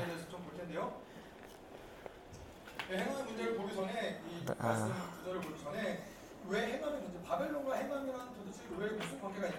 so what, what connects Babylon with actions? Why is why is our actions a problem when, when it's done through the system of Babylon? It's because the, Babylon always uh, makes us focus on ourselves. We focus on the things that we possess, on our own strengths, on our own loneliness, or on, on the relationships that we have. So, if Cain followed the Lord and followed uh, the, the, the, punishment that he received by God, then his relationship with the Lord should have been mended over time. But he has chosen not to do that, and he chose to defy against the Lord.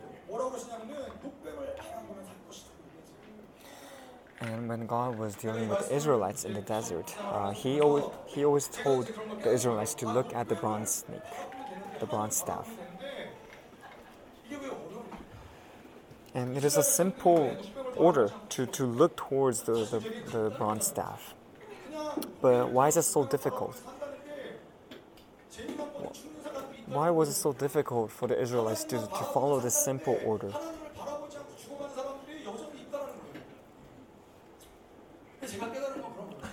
So, this is something that I have realized as well. At times, I mistaken where I'm uh, mistaken the direction in, which I'm facing at the moment. I thought I was facing the Lord, where in reality I was facing somewhere else. 바라보면 하나님을 바라보는 것이지 내가 나를 바라보면서도 나는 그냥 무의식 가운데 그래 난 하나님을 바라보고 있어. At times, even though even when I'm facing myself, I am mistaken into thinking that I am facing the Lord. That I am uh, that, that my gaze is set on the bronze staff, bronze serpent, and not myself.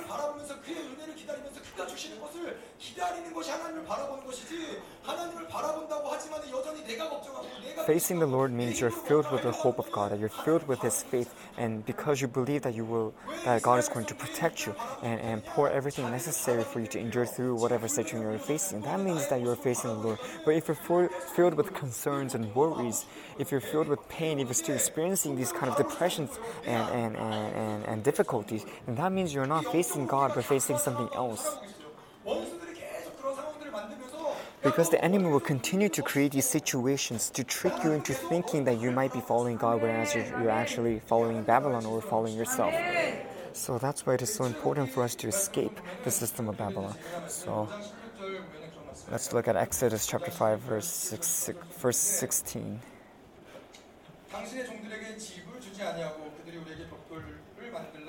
No straw is given to your servants, and they tell us, Make brick, and behold, your servants are beaten, but the fault is in your own people. But he said, You are idle, you are idle. Therefore you say, Let us go and sacrifice to Yahweh. Go therefore now and work, for no straw shall be given to you, yet you shall deliver the same number of bricks. So this happened after Moses and Aaron went before the Pharaoh to convince Pharaoh to let the Israelites go. But Pharaoh knew and he had no idea how to, to operate his empire without uh, these slaves.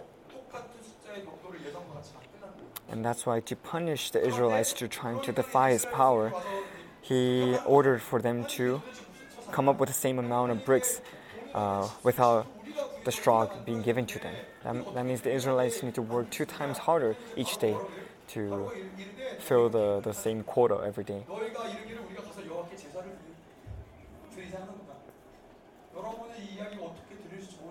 So I don't know how you will receive the story, but it seems like the words.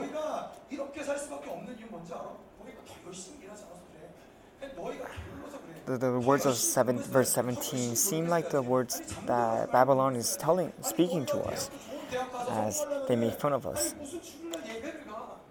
Because in Babylon, you have to work hard to achieve something, to, to, to become successful. So they're saying, why are you coming to church on Sunday? Why do you come to church during the weekday, whereas you're supposed to work and to better yourself and to, to, to prepare yourself further in this hierarchy? But what is God saying to us? He's saying that we are His, His, His holy heirs. That all the things that we are to receive does not come from the world and this does not come from our efforts, but rather comes from God. When we live by believing our identity within the Lord, He gives these things, all the things that, that we want, and all the things that He has prepared for us to us 너희가 이렇게 우리가 가서 여호와께 제사를 드리자는도다. without us putting effort into 너희가 it. 시간이 남아 도는구나. 여호와께 예배를 드리자고 하는 게 너희들 정말 제대로 살려면 더 열심히 노력해야 돼. 너희들 인생에서 성공하려면은 잠도 자지 말고 열심히 해야지. 무슨 예배야? So Pharaoh is saying to the Israelites, oh, 이 성경 뭐라고 그래요? the, the, the very fact that you have a desire to worship the Lord means that you're not working hard enough to better yourselves, to, to, to, to you're, you're not working hard enough to serve Babylon. 그래서 하나님을 만나면은 인생의 결론이 나는 거예요. But no, we know that the true order 다른 거에 에너지 is that uh, the more time we spend meeting the Lord, the more time we spend in worship, encounter the encounter the Lord is what is the key to our success in the end. And because the enemy knows of this, their biggest strategy and their biggest plans is to take us away from the place of worship, to, for us to bow down before Babylon and worship it other than God.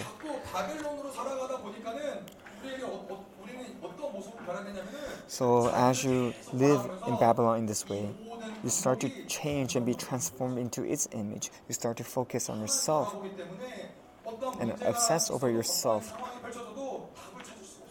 And when this happens, no matter uh, when, when you're met with a situation, you will not be able to overcome it, and you would fall down and stumble and fall into despair and lose all hope.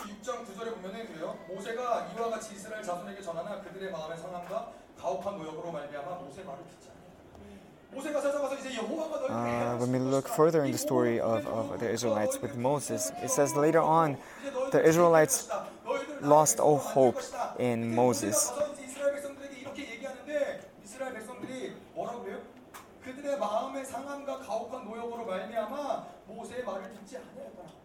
And later they even uh, turned away from, turned against Moses because whenever Moses goes to the Pharaoh, their workload is multiplied because of his actions.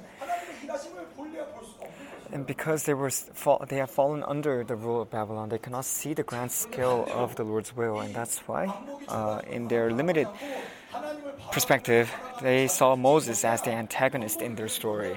아멘. 바벨론의 질서, 바벨론의 뭔가 가진 것 이것이 가능하냐 가능하지 않느냐 이 한계로 살아가지 않기 때문에 아멘. 왕국이 넓을 수밖에 없다는 거예요. And 아멘. when we choose to live by the order of God, our, our scale and our perspective is broadened, and that's that allows us to uh, face anything that comes towards us. 살았는데 선교의 문이 닫히고 치마 So when, when our first when our church started to uh, minister the people in China, at first it was really scary for, for us to, to go to China because uh, we might be taken captive for, for holding worship over there.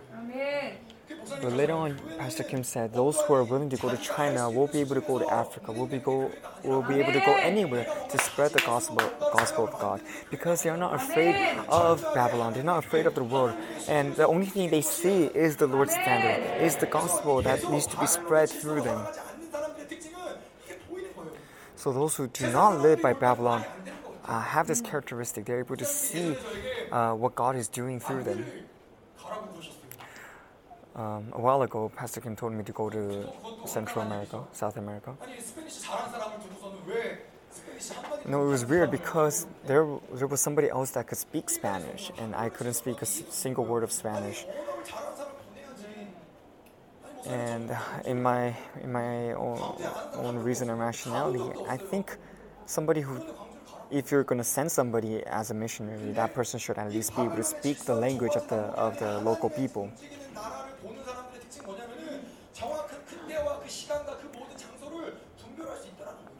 But that is the limitation of, of, of the scale that that I had back then.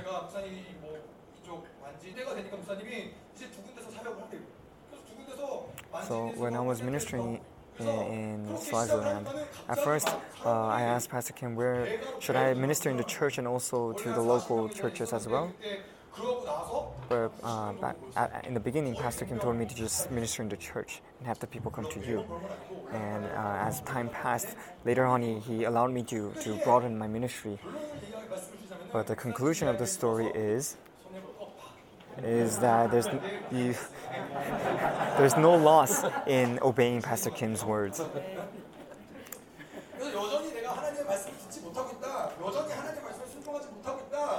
So, if you're still unable to receive the word of God, if you're still unable to receive the Lord's gospel in this way, then that means you're still bound by the Babylon system, which makes you smaller and smaller. 자, 그래서 이 바벨론은 계속 자기에게 집중된 이 시스템을 만들기 Babylon 때문에 created a system where everybody is focused on themselves and they're focused on the actions 적으로 이 세상에서 of each person. 열심히 배워야 되고 So those who live in the world and those who want to be successful in the world have to continue to study hard and work hard to reach that success. 싸울 수 있고 나아질 수 있고 잘할 수 있는 거예요. 근데 교회 안에서도 마찬가지란 말이에요. 교회 안에서도 계속 뭔가를 자꾸 이 행위에 초점을 둬서 But the dangerous thing is the same kind of philosophy is, is brought into the church as well. Christians who, who, who say they believe in the, in the Lord, they continue to focus on the actions that they're, they're doing within the church in order to receive praise and acknowledgement from others. And that, they think that is what uh, decides their worth within the, within the church and within God. we know that no matter what ministry you're doing, the, the, the, the key factor to that ministry is to allow the Holy Spirit to work freely within that place and within that, that, that service.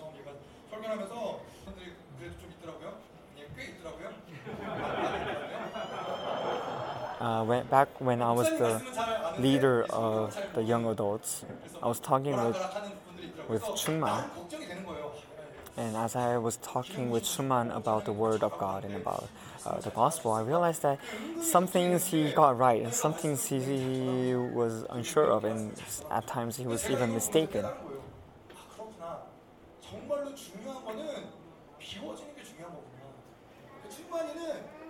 And at first, I was worried for him because you know um, he did not know the Word of God very clearly or in the right way. But it didn't hinder him in his in his uh, in, in, his faith or, or, or his spirituality before the Lord. And while watching him, I realized that the reason why he was able to stay upright was because he, he continued to empty himself before the Lord. Uh, compared to the youth of this age where the focus is on building up things, accumulating all the things that will propel you and, and, and, and help you reach your goal, goal uh, that you have set for yourself. Our focus is on emptying ourselves and allowing the Holy Spirit to work through us so that we can become an empty and, and pure vessel for the Holy Spirit to work through. But if you hold on to the things that you have, you have uh, that you have and you possess, then you're limiting the work of the Holy Spirit.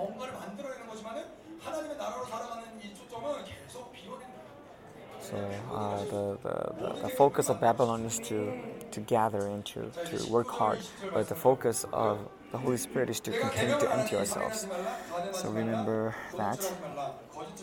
Let's move on to verse 19. You know the commandments you shall not murder, you shall not commit adultery, you shall not steal, you shall not give false testimony, you shall not defraud, honor your father and mother. This is the response that Jesus gave to this hypocritical uh, young adult because this young adult was asking for what actions he can do in order to receive eternal life. And Jesus responds with the actions that he could do. He was matching the, uh, the eye, level, eye level of this young adult, this young man.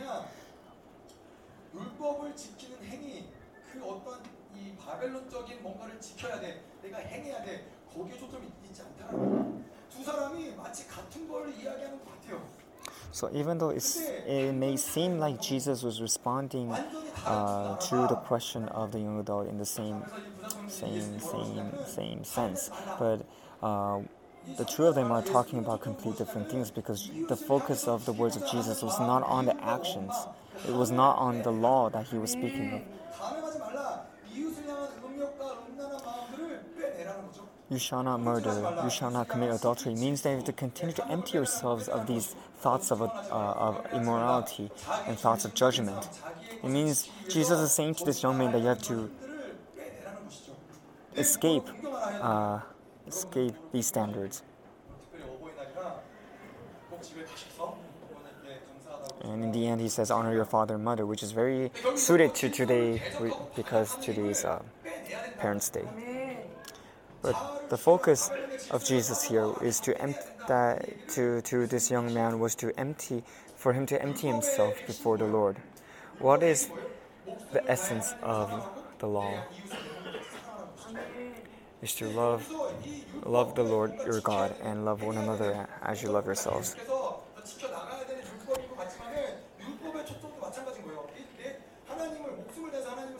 So even though the Ten Commandments and the law seem like a list of things that we have to do before the Lord. But even, even the law itself, the focus of it is for us to love the Lord with all our heart and to love one another as ourselves. It means we have to take ourselves out of the equation.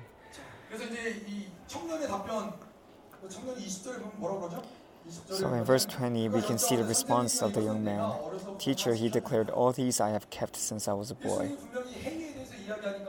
So, since Jesus talked about actions, this young man responds with resp response saying that he has kept all the law that Jesus has uh, said in the, in the in the verse above.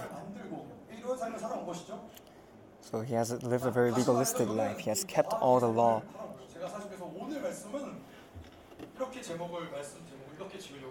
So I originally uh, originally, I planned to, to make today's title uh, Addition and Subtraction. Because when we look at the story, it seems like the, it, it looks like uh, the two people speaking are speaking of the same things. But one is speaking of addition and one is speaking of subtraction. If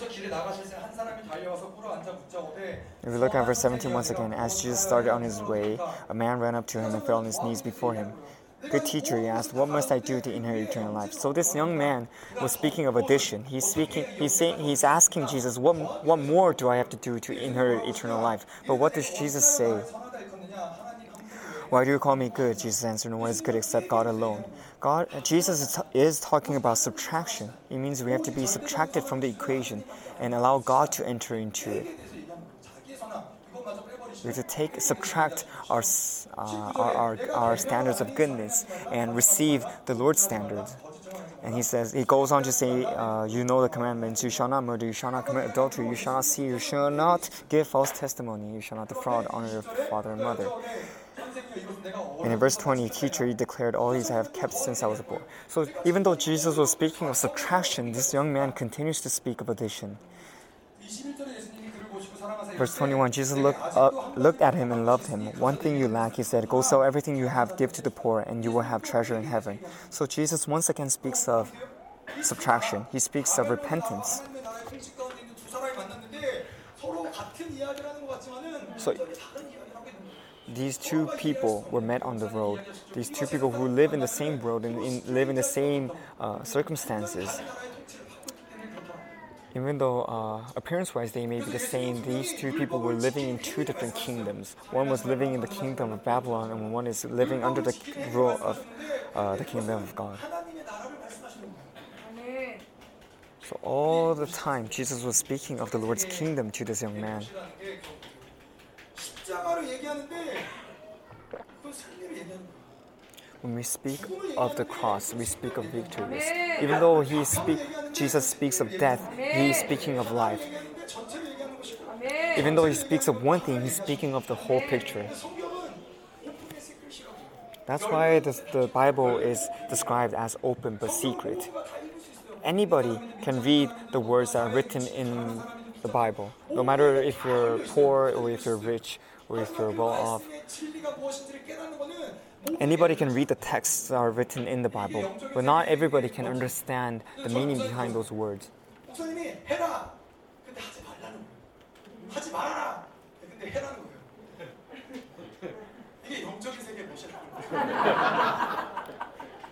Some...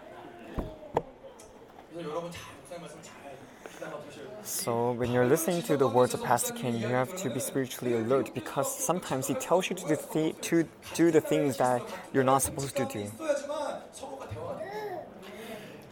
And from this encounter, we can realize that it is important for oh, when, you, when, when you're communicating with somebody, it is important for you to be in the same, to be spiritually alert.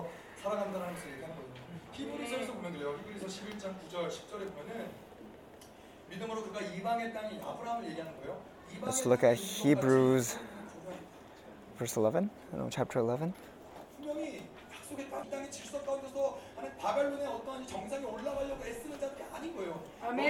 So I can't find it right now, but it, it talks about why he's, he's, speaking to Israel, saying, even though you're living the promised land, why do you live like you're foreigners?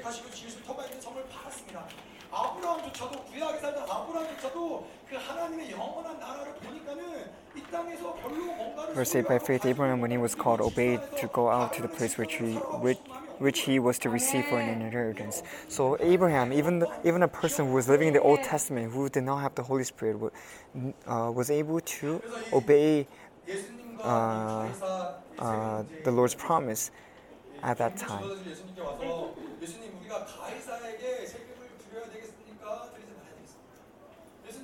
this uh, can be connected to the story of, of, of, the Pharisees who came to Jesus and asked him, do, do we have to pay tax to Caesar or do we pay tax to the Lord?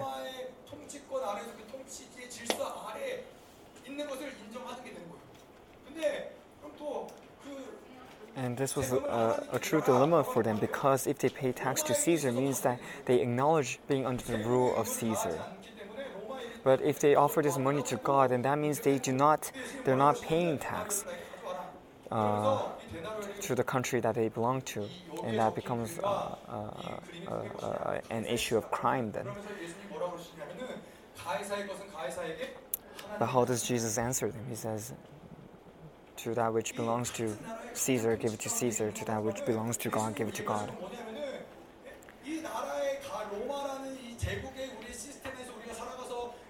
So what is Jesus saying? Even though even though we have to live in, in, in, the physical world, even though we have to live within Babylon, it does not mean we belong and that it does not mean that we belong and follow the rules of Babylon. So give what is what belongs to Caesar to Caesar and give what belongs to God to God. Amen. Amen. So even this, uh, in, in this issue of, of uh, giving tax, if the Lord tells you to give it to Caesar, then give it to Caesar. If, but if the Lord tells you to not offer the money to Caesar, then don't.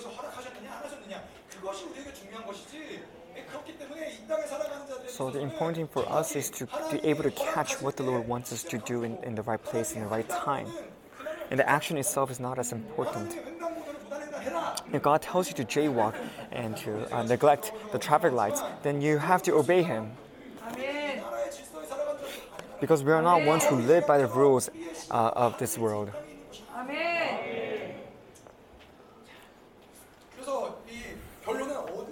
What is the conclusion? The conclusion is where do you belong? Are you under Babylon or under the kingdom of God?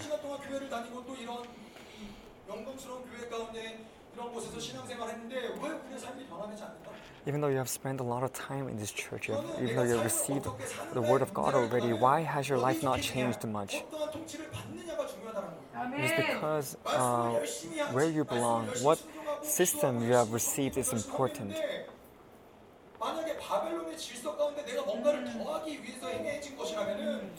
even though you have received uh, the word of God and you have been trained within this church, if you're still if you're still desiring to, to, to add to it and to follow the, uh, the, the, the, the, desires of Babylon, then you will not experience spiritual growth, even though you have spent years and years in this church. And everything else becomes a burden for you. Trying to add trying to live uh, by addition is is much more difficult because when we live by subtraction, when we live by the order of God, He gives us joy, and we're able to rejoice in the Lord in this in this process. So it is important for us to continue to empty ourselves before the Lord and to cast all that we have upon Him so that we can become empty and allow the Holy Spirit to work through us. Those who do this are acknowledged as the people of God and as His subjects. You know the story of the crows and, and manna.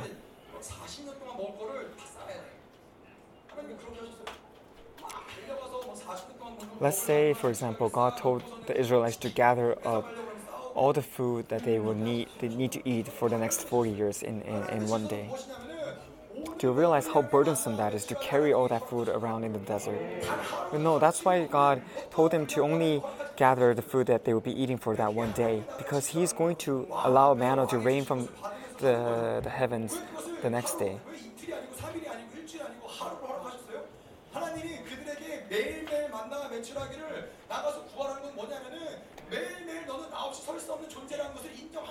The reason why he only he allowed only uh, he allowed daily portions to come upon is, is because he wants to remind them that you have to that they have to rely on him every day. Every day they have to uh, they have to confirm of their identity before the Lord as His children, as His people, to come before Him and rely on Him. Verse 21 Jesus looked at him and loved him. One thing you lack, he said, go sell everything you have and give to the poor, and you will have treasure in heaven. Then come follow me. So this young man asked, What must I do to inherit eternal life? His focus, on his focus was on the actions. But the funny thing is, Jesus once again speaks of actions. He says, Go sell everything and give to the poor. So this young man has, has spent his whole life following the law and trying his best to become a good man is in his own standard.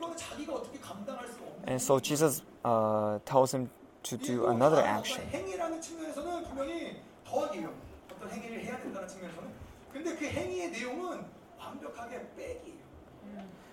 So Jesus, Jesus tells him to do another action, which seems like another addition, uh, addition, but in reality is subtraction because the thing that he tells him to do is to become empty, to become poor, and, and, and then follow him. So if we look once again,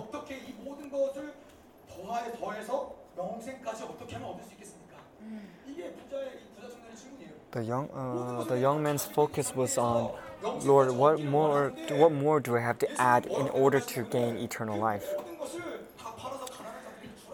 But Jesus' response was to take away all that you have uh, added up until now and give it to the poor so that you can come and follow me. So their focus was the polar opposites.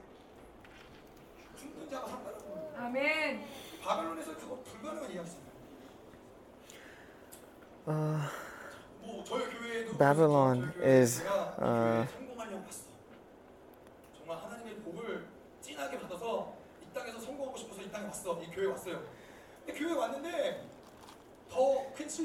the kingdom of Babylon is built on the survival of the fittest, whereas the kingdom of God, um, he says that those who are willing to give their life will, will, will gain it instead. 보이면 좋을 텐데 별로 보이질 않아. 눈뽕만 별로 없어. 이 모든 과정들이 결국 뭐냐면은 우리는 뭔가를 더 하려고 여기까지 온 거예요. 뭔가를 내 If 인생을 더 you 하려고 feel like 왔는데 uh, 이- 이- 이 교회에 you came to this church in order to be loved, in order to be acknowledged, in order to grow spiritually, but uh, you feel like you're not you're staying in place, that you're not experiencing any spiritual growth at all, then that means your focus before coming to this church was on addition rather than subtraction. 하나님의 나라를 불려 And because you're so so focused on trying to add things to yourself. You're not you're not focused on the, the right things. Because you possess too much, you're unwilling to put that down and, and, and sacrifice yourself before the Lord. So, once again, what is Jesus saying to this young man? He says, As long as you're a slave to Babylon, you cannot enter into the kingdom of God. This is the limitation of Babylon. Because nothing of humankind uh, will last for eternity.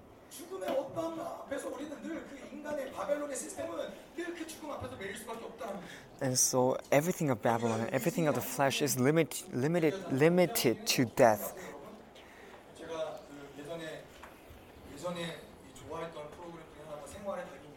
Um, there was a TV program that I really liked, and that was a TV show that showed master craftsmen or people who have mastered their field of, of, of vocation.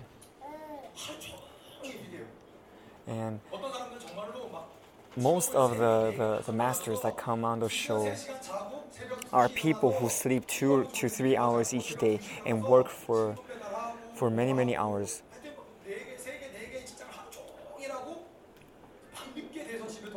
Some people work two to like three to four jobs each day, and they have to, they only come home after it has gone dark, and they have to see they only have time to sleep for two to three hours when they have to after they have to wake up to repeat that life once again.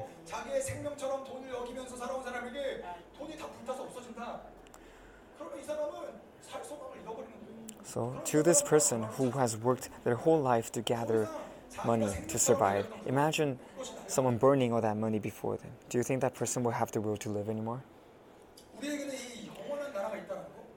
But for us, we have this eternal kingdom, we have this eternal life. It is such a great blessing that has been given to us by God.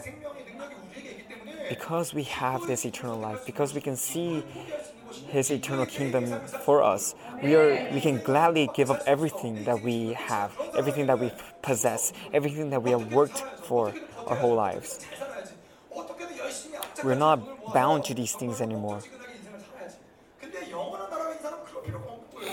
Because those who live by the Spirit are not bound to the things of this earth anymore. They can gladly give up everything that they have because we have been given eternal life, because we can enjoy eternal life with Him in His eternal kingdom. It means that the eternal Lord is our companion, that He is with us. And the Almighty God is with us, and so we can enjoy His abundance with Him.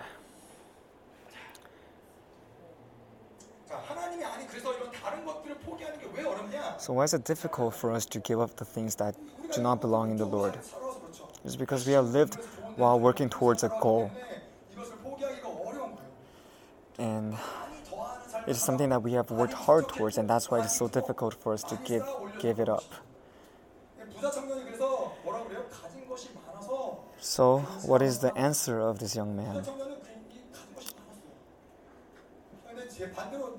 He says, because he has too much, it is difficult for him to give it up and that's why he, he, he, he uh, left Jesus.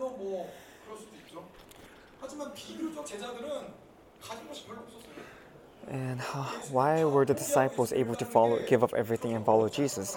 I'm sure some of them had a certain amount of wealth, but most of them, compared to this wealthy man, had nothing. And so it is easier for them to give it up and follow Jesus. 뭘 포기하라고? 뭘, 뭘 왜 포기하라고? 쉽다라고 생각하시죠? Him? Him?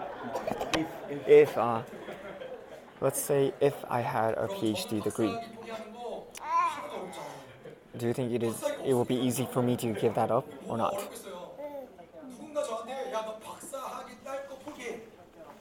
If somebody was to tell, force me to stop pursuing a PhD, do you think that would be easy or difficult for me? It is very easy for me to give up that PhD. Let's say somebody asked me to give up going to Gwangju. Is that easy or difficult for me? It's, it's, it's more difficult than the PhD, but, but still I can, I can give it up. But let's say I spent my whole life in Gwangju. if I was if I had that kind of background, do you think it would be easy for me to give give up uh, uh, building a church in Gwangju? It may be difficult. So uh, when I was meditating on this word, um, I I started to get afraid of becoming comfortable in Gwangju. What if, what if I become too comfortable over there? 축적하는 삶을 살았을 살았다면 그러면 제가 거기 떠나기가 어렵겠죠. Then it will become difficult for me to leave that, that, that place when the Lord tells me to do, when, when the Lord tells me to leave. 돌아오고 목사님 이제 아프리카로 가라고 아프리카. If, the, if Pastor Kim tells me to come back to this church, or if he tells me to go to Africa or to the US, will I, will I be able to obey him if I become too comfortable in the place that I am? So what I'm trying to say is that it's easy to pull out these weeds because their plant, their roots are not uh, very deeply rooted. But it is very difficult to remove a tree trunk.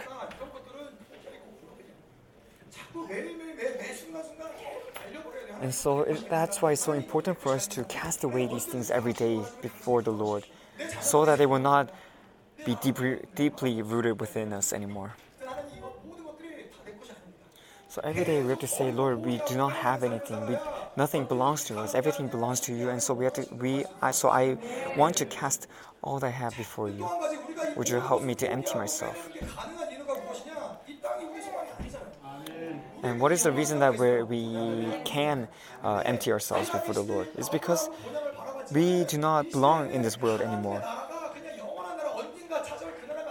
because we belong in the eternal kingdom of God and because His kingdom have started within our lives already, we can gladly and we can easily throw away the things of throw away the things of this world.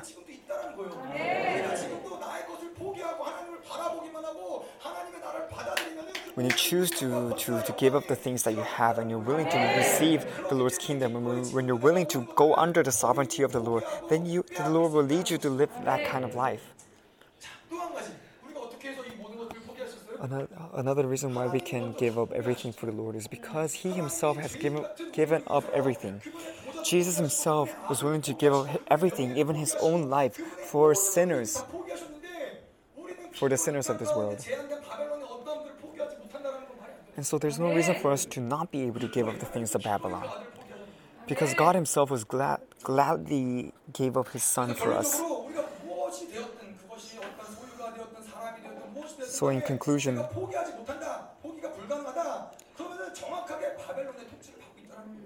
if you're unwilling to give up all, the, all, all of your possessions, whether it be people or, or materials or wealth, then that means you're clearly under the rule of the ba- under the rule of Babylon. So let's move on to verse 22. At this, the man's face fell. He went away sad because he had great wealth.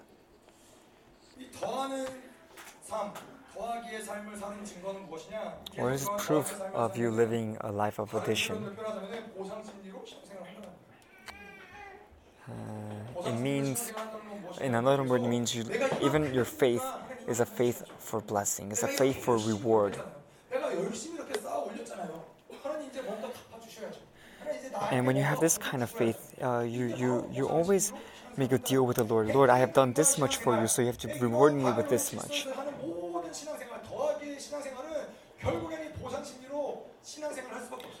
A faith of addition will always cause you to, to always long for reward from the Lord, for compensation from God.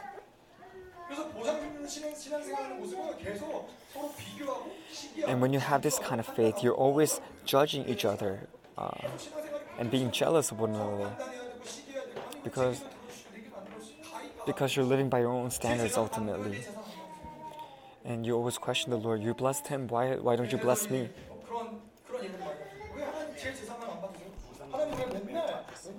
Meritocracy? 이 여기 제가 청년들에게 많이 이전에 청년 있을 때 청년들에게 많이 들었던 얘기 When I was uh, 왜 맨날 나만 포기해야 돼요? leading the young adults, um, 하나님 당신 and then when I was talking with them, a lot of them, a lot of them have a lot of complaint towards God, saying, uh, and and that same complaint was, why do I have to give up everything? Why is it always me? Why is why is that the best, uh, best way that God has? That? Why is that always the best solution when it comes to God and the church? How is that always the absolute standard for goodness? Those people always are, seem like they're having a good time. They're always living in luxury and, and, and, and blessings compared to us. It's, it is unfair. It is unjust. It is not equi- equal.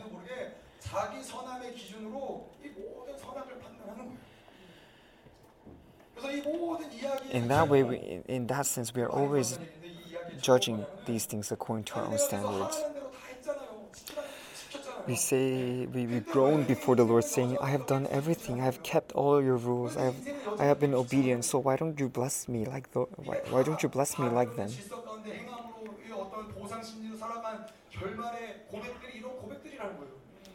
This is the kind of confessions that we lift up when we live by the standards of Babylon.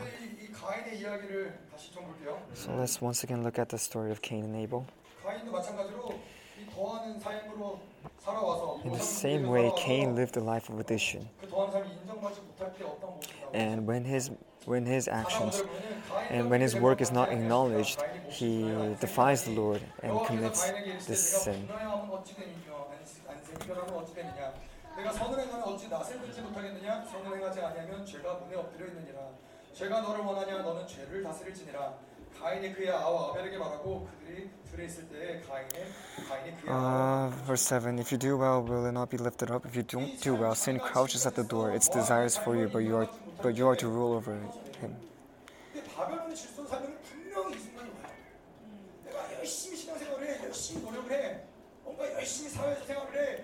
so when you live in the Babylon system, this kind of uh, this kind of event will always come to you, where you don't feel acknowledged, when you don't feel like your work is being praised for its worth, and that's when you that's when you start to blame the Lord, saying, Lord, I have tried so hard. I've done all this for you. So why don't you bless me? Why is my life still in shambles? Why am I not Why am I not acknowledged like the others?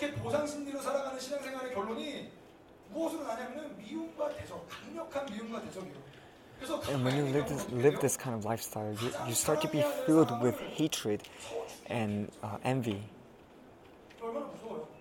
And that is what caused Cain to kill even his own brother.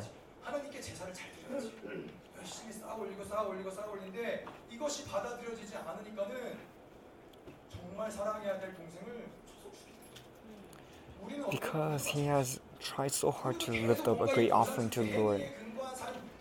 When it's ultimately not received by the Lord, that that that that sense of betrayal and hatred causes him to to to kill his brother who he should be loving.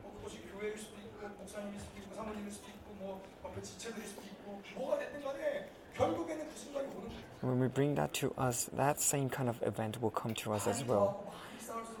When we try to add, when we try to accumulate uh, these things, when we are not acknowledged by uh, the leaders of the church, when we're not acknowledged by Pastor Kim and, and Mrs. Kim, then that desire for acknowledgement will be will, will, will, will, change into a sense of hatred, a sense of jealousy. Mm. And that is exactly what the enemy is trying to do to us. They want us to, to, to, to experience this kind of despair and to fall away from the church, to, to turn against the Lord. And another thing is this life, this uh, desire for addition is, is rooted in deception. Jesus says, Go sell everything you have to give to the poor, and you will have treasure in heaven.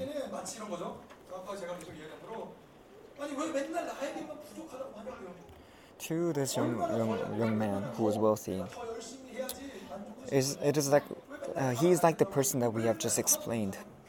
He is the one that is always complaining. Why do I have to give it?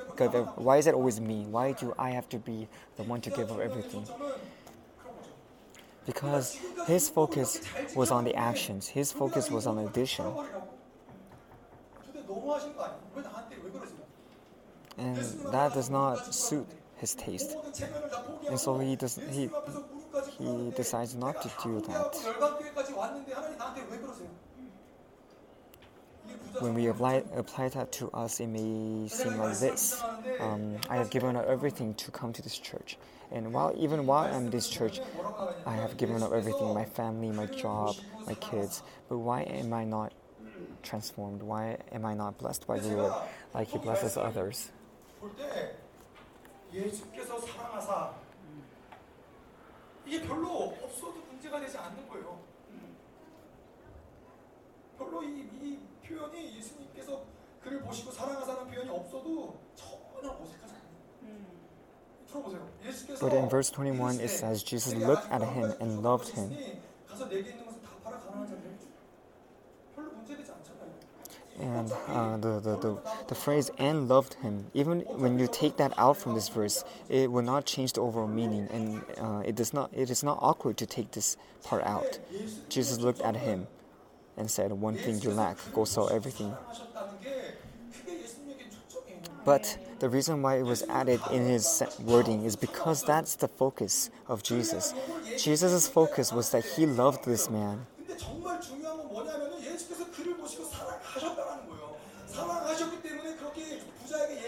And because he loved him, he wanted to set him on the right track.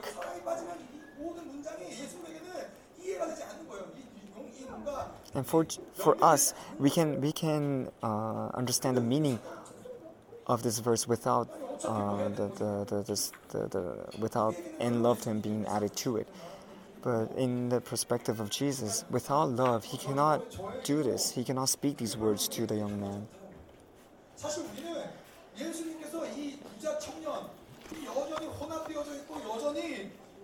사실 우리는 예수님께서 이 부자 청년 이 여전히 혼합되어져 있고 여전히 어, 온전하지 못하고 바벨론의 질서 가운데 살아가는 그를 보시고 사랑하셨다라는 거 보면서 놀래야 되는 거예요. And we should be amazed by this as well. How- 예수님 정말 대단하시다. 저런 사람을 저런 사람을 We should look at look at the story and see and be amazed uh, on how much the Lord loved him, and be amazed on what He said because of of this love that He had for this young adult. 이 땅에서 죽고 이 땅에서 죽으셨고 In the same way, Jesus came upon this earth, he lived on this earth, and he died for us because he loves us. He did not require anything else from us. So, did this man feel, was he able to sense the love that Jesus had for him?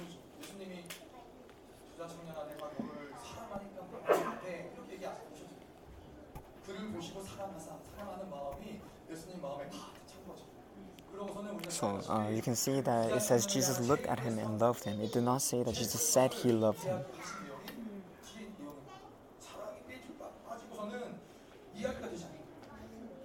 And this man probably will not have fully understand the Lord's love for him because it was not said in the in uh, it was not directly said by Jesus, and also the words that he was saying were um, because the man's focus was in a different place than Jesus. He would not have sensed it even if the if Jesus was to say it directly to him.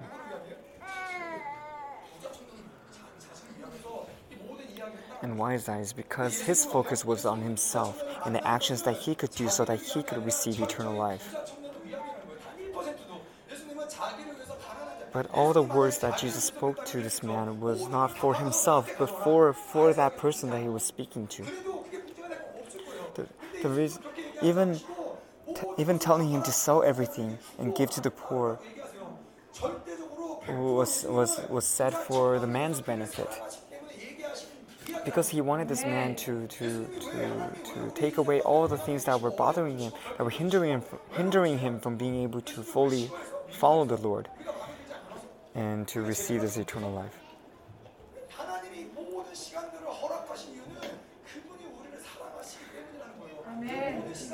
In the same way, all this time, all the things that have come to us, all the hardships and sufferings that we had to endure through were given to us in this perspective of love.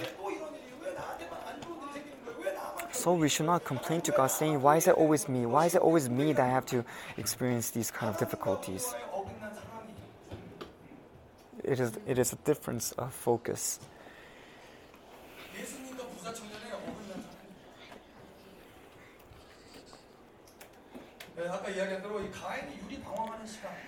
So, like I said before, um, Cain's punishment of being a wanderer,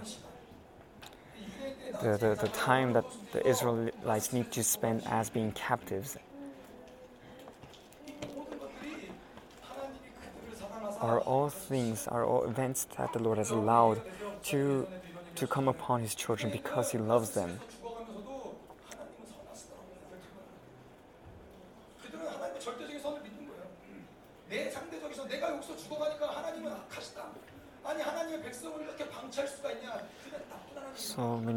to the Jewish concentration camps in the, in the, in the gas chambers, you will see that on the walls it says, uh, God is faithful, God is good. Because even when they're facing death, the Jews believe that God is good, that, that, that He is faithful to them.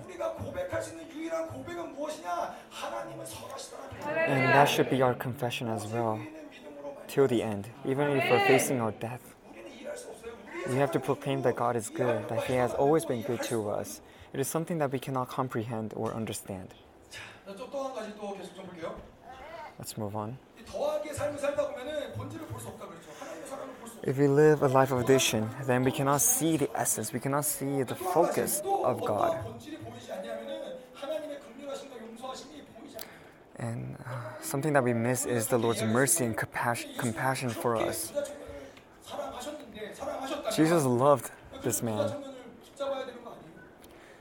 And, but uh, from this story we can say then why not why didn't he hold on to this man and, and convince him until he understood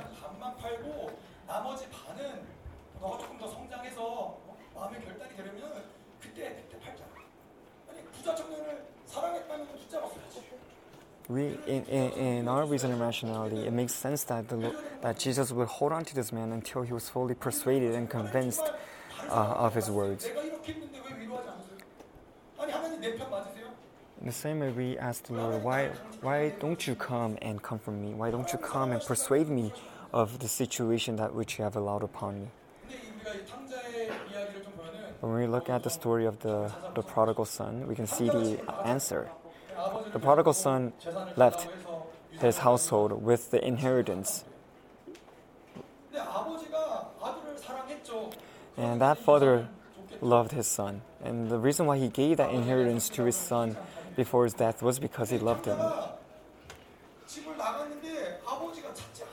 But the father did not seek out the son after the son has, lo- uh, the son has left his household to, to spend his in- inheritance.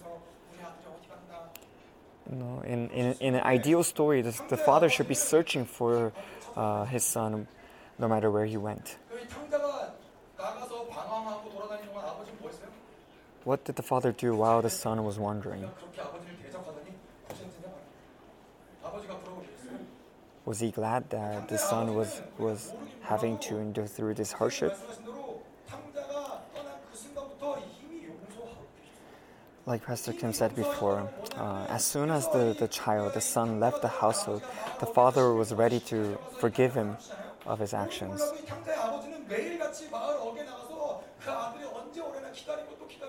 And even though it's not written in the story, I'm sure the father went out into the village every day to wait for his son, who is sure to return to him someday and he's always excited to, to receive his son, ready to, to make a whole festival and celebration to welcome his return. And he's so ready to forgive his son and to mend his broken heart. He wanted to see him right next to see his son right next to him once again. That's probably the concerns that the father had as soon as the, the, the, the son left the house even when we have committed a sin, even though we're sinners, the Lord loves us. And He's ready to forgive us.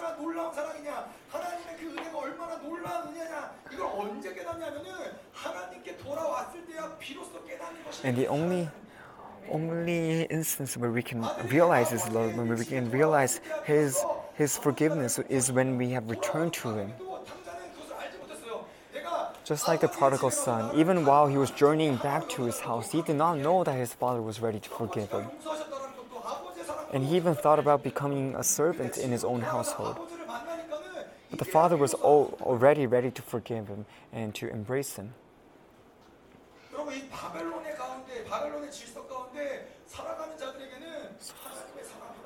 So, for those who live in Babylon, they cannot realize the Father's love. No matter how much they may try, they will not be able to hear his words of love. Because they cannot see the essence, they cannot see the kingdom of God. And that's why they, even if they listen to others speak about the Father's love, because it is a foreign language to them, they cannot understand. Even though uh, the wealthy man here and Jesus may seem like they're speaking to one another, they're speaking two complete different. Uh, they're speaking from two diff- complete different, complete different perspectives.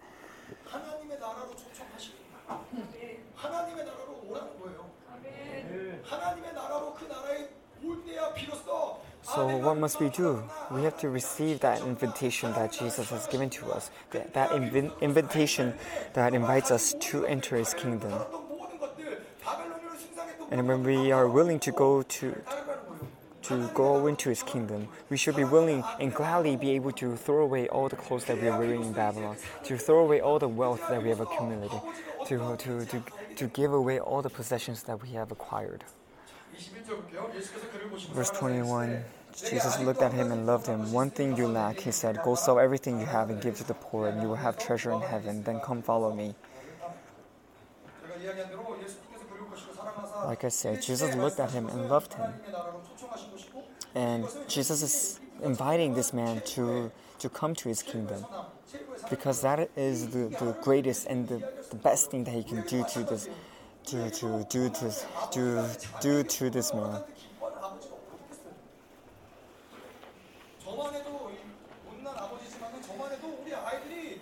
And is there a father in this world that is that will gladly give hardships to their children? No. Even though I'm not a perfect father, I it, it, it gives me great pain uh, when I have to see my children go through a difficulty.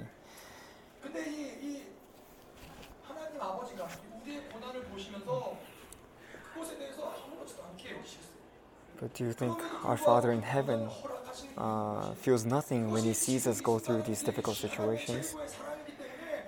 The only reason, the only reason why he has allowed these sufferings upon us is because uh, it is the best solution that is uh, that has come out of his absolute standard for goodness.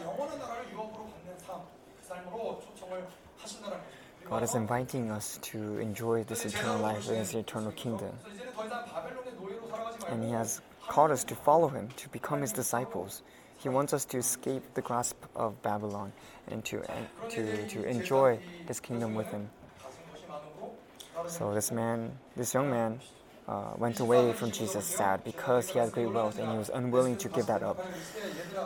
Jesus looked around and said to his disciples, How hard is it for the rich to enter the kingdom of God? The, the disciples were amazed at his words, but Jesus said again, Children, how hard is it to the children, how hard is it to enter the kingdom of God? It is easier for the camel to go through the eye of a needle for someone who is rich to enter the kingdom of God. So Jesus is saying it is impossible for those who live by the, the standards of the world to enter enter the kingdom of God. Only those who are willing to subtract, only those who are willing to empty themselves before God can receive his kingdom. And that's why Paul was able to willing to throw away all the things that he has acquired and achieved in the world. 다른 질서에서 움직이는 하나님 Because he has received the kingdom of God and he is willing to live by the, the order of his kingdom. And that's why he was he gladly threw away all the things that he has gotten, all the things that he has possessed while in living under uh, the kingdom of Babylon. 그래서 이, 이 아까도 이야기한 대로 부자 청년에게는 불가능한 얘기. So this concept itself is impossible for, for the wealthy man to comprehend because he has lived all his life in the system of Babylon and is unwilling to, to receive this principle, receive this order from the kingdom of God. Verse 26 The disciples were even more amazed and then said to each other, Who then can be saved? So salvation itself cannot be acquired, cannot be achieved by man. It is given by God and Him only. But when we look at the faith of the contemporary churches, so many people live for themselves that they compromise the grace of God. They think the grace of God can only be uh, given to them when they work hard for it. They justify their own reasons to not follow Jesus. So that's why it is impossible for those who are wealthy in the world to uh, to give up everything to follow the Lord and, and enter the kingdom of God. Let's move on. Jesus looked at them and said, With man this is impossible, but with God all things are possible. 아니죠. 부자가 천국에 들어가는 거 뭐, 그것도 가능하지만 그것도 초점이 아니에요. 무엇이 So- 가능하냐? 무엇을 이야기하는 거냐? 하나님의 나라가 임하면은 이렇게 모든 것을 다 포기하고 So the focus of God, focus of Jesus here was not on the actions of the young man. Whether or not he gives us his wealth was not that important to him. The focus that Jesus had was, are, is he willing to, to, to receive the kingdom of God? Is he willing to live by the Holy Spirit? Because because when he's willing to do so, all, the, all these actions will follow naturally because he, he will be able to do it gladly.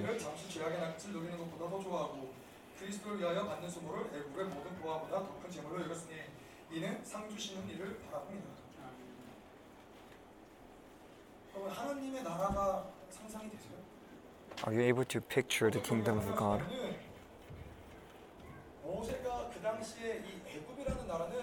Moses, to Moses, um, Egypt was a great nation. It had all the riches of the world. It had, it had a lot of power. It was a great empire. And he was, he was the child of the princess of the king of that nation. But one day Moses was able to see the kingdom of God. And he realized how great, how great and tremendous this kingdom was. And that, king, that, that image itself was so great that he was willing to give up all the riches of the world, all the riches that he could have uh, enjoyed in Babylon.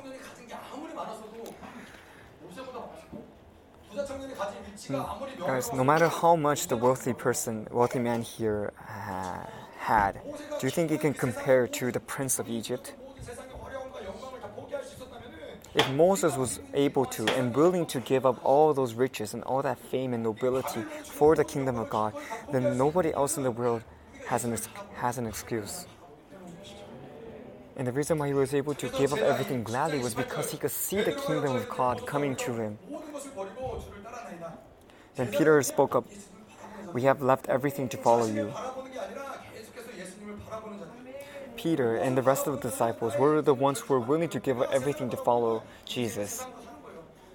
They have turned their backs to the world. So, for us, if we choose the world, then we will live by the world. If we choose Jesus, then we will turn our back against the world, and Jesus will help us to live like Him.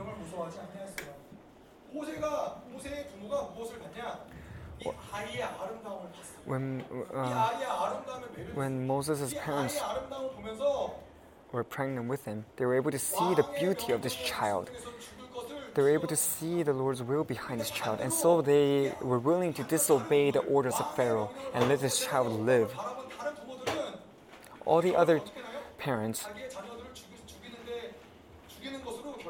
though they, they may have loved their child, they were unwilling to unwilling to disobey the Pharaoh, and thus they allowed uh, the guards to come and murder their child if it was a son. 자, 다시 제사는 무엇이냐? 그분을 바라보고 그분을 생각하고 그분만 따라가고 A disciple 하는 것이 제사는 is a person that only looks at Jesus, that only focuses on Jesus, and that only follows Jesus. That means they give up trying to plan for themselves, trying to to to make, uh, to trying to earn something for themselves, or to achieve anything for themselves. 것을 버리고 주를 따랐나이다. 베드로는 진짜 제사일까요? Look at what Peter said. We have left everything to follow 모든 you. 베드로의 이 마지막 이 마지막의 인생의 마지막 모습을 보는 거죠. Not only did he leave everything behind to follow Jesus, what 핍박을 피하기 위해서 로마를 떠나요. 로마를 how 떠났는데 거기서 이제 예수님을 만나죠. how did Peter meet his end in this world? 예수님 만나서 깜짝 놀라서 예수님 물어보죠. 주님, 당신은 어디로 가십니까? 그래서 예수님 뭐라고 그러세요? 십자가에 다시 못 박히로 내가 버린 그 he encounters Jesus once again. He asks Jesus, "Where are you going?" And Jesus says, "I'm going to be, I'm going to be nailed on the cross once again for the, all those who have abandoned." Peter was a true disciple, and he has chosen to to to follow Jesus even till the very end.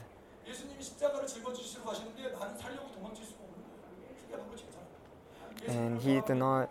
Uh, uh, he did not try to escape the cross in the end. and was willing to be, to be nailed like Jesus was.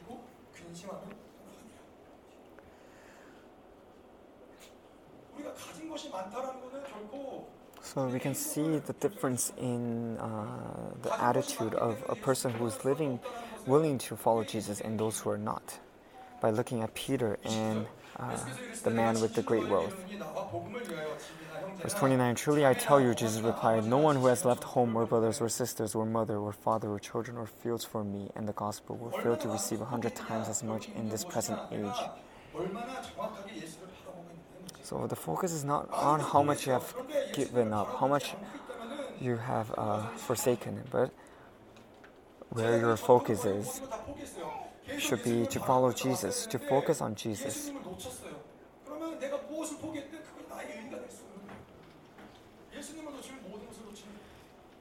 And as a disciple, as soon as we lose sight of Jesus, it means we lose sight of it means we lose everything because all we had was Jesus. So I'm going to end the sermon with uh, my story. No, I only have a couple weeks left before I have to go to Gwangju, around a month ish. And I want to tell you the, the, the times of hardships that I had to endure through uh, during my stay in this church. There were many instances.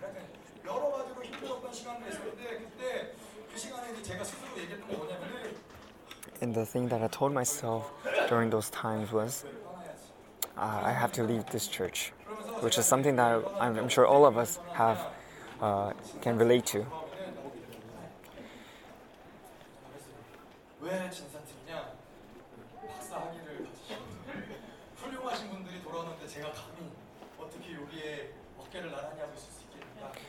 And one, one time I was uh, really, really oppressed by those who were, were, were studying to get their PhDs and writing their, their papers because I felt like I was not worthy to, to be a companion to them, even though they have achieved so much already as, uh, as, as pastors and as uh, doctors. And so I, I decided to leave the church once all the all the all the professors, all the doctors have come back after getting their degrees. But later the Lord showed me that that was not right. That our glory, our worth is not dependent upon the things that we are we have achieved on this earth, but within our identity before God. And His calling for us is to, to come, to be in this church, to enjoy one another, to enjoy God, and to uh, experience His glory.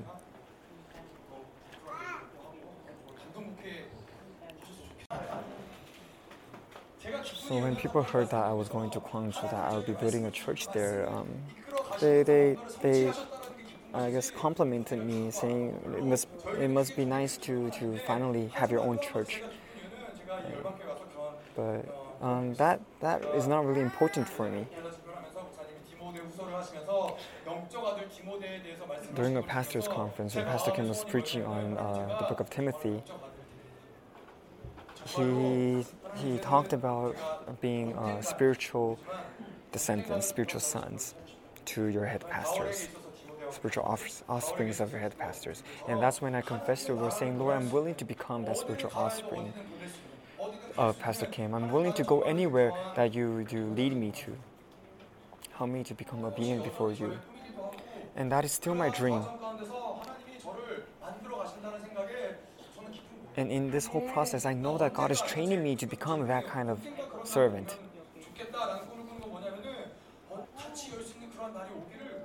And I, I truly dream of a day where I can, when, when Pastor Kim is holding a conference in, in uh, Southern America, I will be able to hold a conference in somewhere in Asia simultaneously.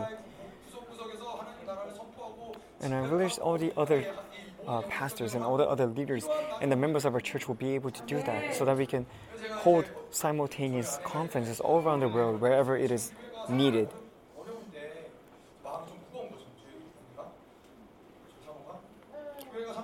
And in this whole process of, of, of building a church in Gwangju, um, as you know, right now our church is going through a tough period uh, financially and also uh, with all the sick people. Uh, my wife was concerned whether or not this was the right time to leave the church.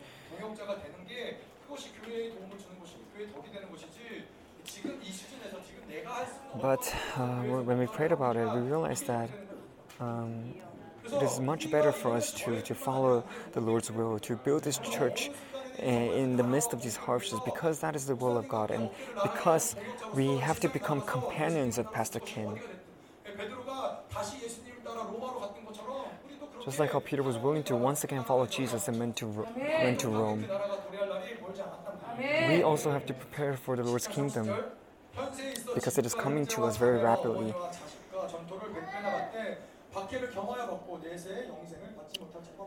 Mr. Lee will fail to receive a hundred times as much in this present age homes, brothers, sisters, mothers, children, and fields, along with persecutions, and in the age to come, eternal life.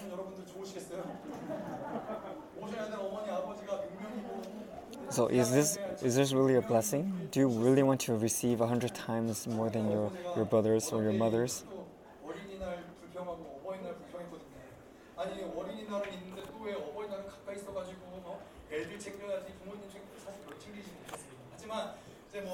Like I said before, I complained about all the all the holidays in this month because Children's Day and Parents' Day is so close together. I have to care for the kids and I also have to care for my parents, uh, not too far off from Children's Day.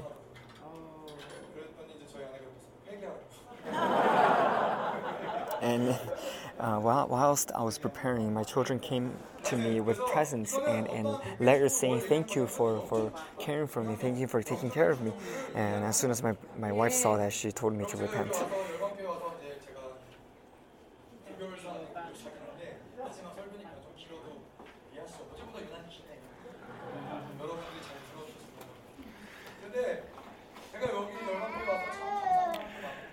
So I'm very thankful to be in this church. And one of the topics of gratitude is I'm very thankful to Pastor Kim because he has given us life, he has given us the truth.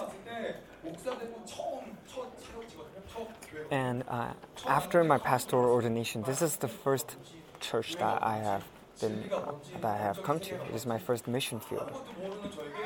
And to somebody who knew nothing of the Word of God, who knew nothing of the kingdom of God back then, Pastor Kim has allowed me to see His kingdom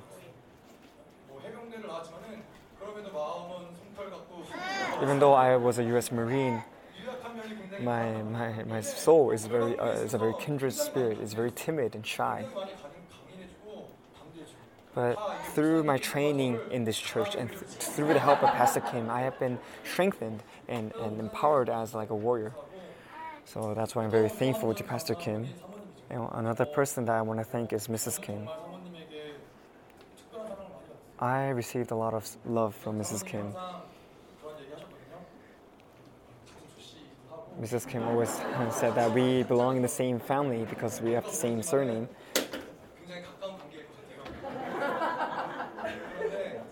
And maybe it's because of that, but, but Mrs. Kim always poured her love upon me and my family. And the reason why she serves us and she cares for us is because we are the next generation of pastors and leaders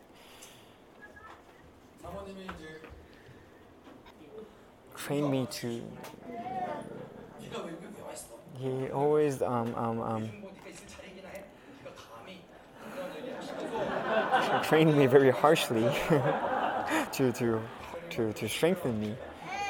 But Mrs. Kim was always uh, the one who would, would, would come to me softly and, and comfort me, encourage me behind the scenes. So that's why I think them both. And I want to thank all the uh, my my associate pastors. We have gone through a lot together, and we have cleaned a lot together.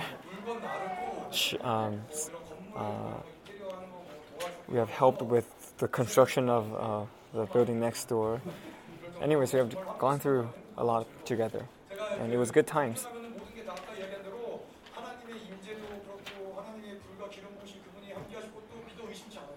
So I have no doubt that the,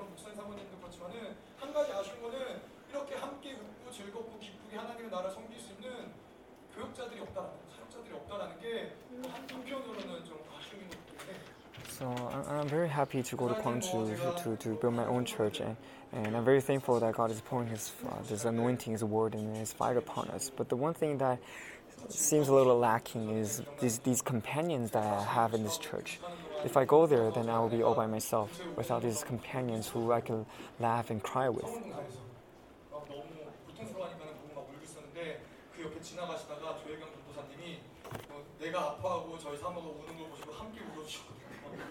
Uh, while I was fasting during my fa- 40, 40, days fast, uh, we had a conference in the Grace Baptist Prayer Mountain, and I was crying because I was in pain, and my wife was crying for me because I was in pain, and Mrs. Kim came and just cried with us because we were in pain.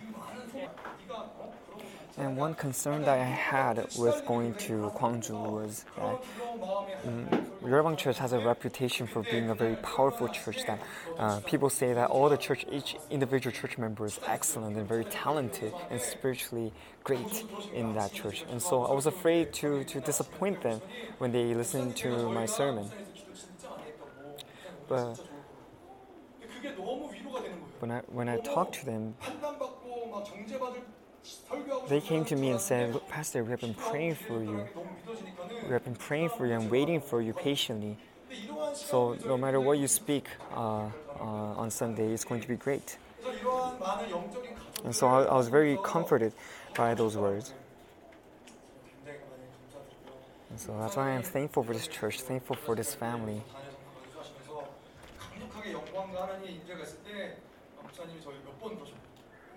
이렇게 강력한 영광이 강력하고 인재가 강력한데 뭐 그래도 거냐고. And uh, over the past few conferences, uh, many times Pastor Kim invited the pastors to come to the front on the stage to so that he can pray for them. And when the glory of God is very great uh, in that conference, he would always question me, saying, "Oh, the glory and the presence of God is so great here. Are you still willing to go to Gwangju to Buddhist Church?" But I answered him saying, "I'm willing to become." to I'm willing to go because the Lord wants to expand this church, to expand the area where He can pour this presence, pour, this glory upon it. And because we are children of God, because we are His heirs, along with it comes these persecutions. And because I have seen the Lord's glory, because I, I have encountered God here, because I've eaten the truth here, 못하게 이제 넓어지는 거예요. 아멘. even if I'm to leave this church building to build another church, it does not mean that I'm leaving this church, but it means that I'm broadening the, the, the, the, the, the surface area of this church. 내 영상 영생을 받지 못할 자입니다. 예, 단지 그냥 구원을 받는 것을 이야기하는 것이 아니라 예수님은 이 제자로서 모든 것을 다 Verse 30 says, And in the age to come, eternal life. 영광의 상태를 예수님은 이야기하십니다. 제가 아까 이야기한 대로 광주를 준비하면서 그랬어요. while I was preparing to, to go to Gwangju, I prayed to God, saying, Lord, would you help me see the glory of the church, see the glory of your kingdom like Pastor Kim? And for us to receive eternal life means nothing else but to continue to seek this glory, to continue to look in the direction of His kingdom, because He is the one that will teach us His ways so that we can become like Him. Lastly, verse 31 But many who are first will be last, and the last first.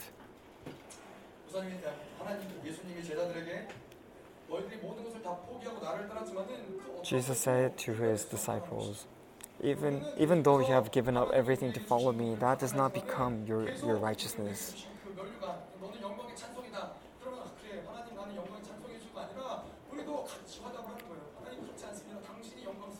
So, uh, and, and God will continue to say, oh, you, you are my crowned heirs, that you are my children. But we have to respond to Him saying, Lord, no, you should receive the crown and return all the glory back to Him.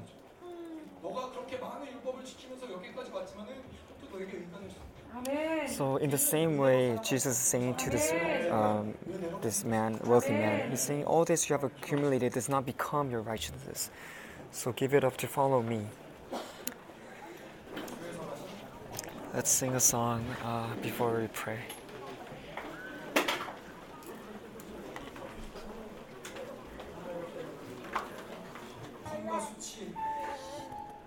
All the pain, all the hardships, all the distress that we feel in our lifetime.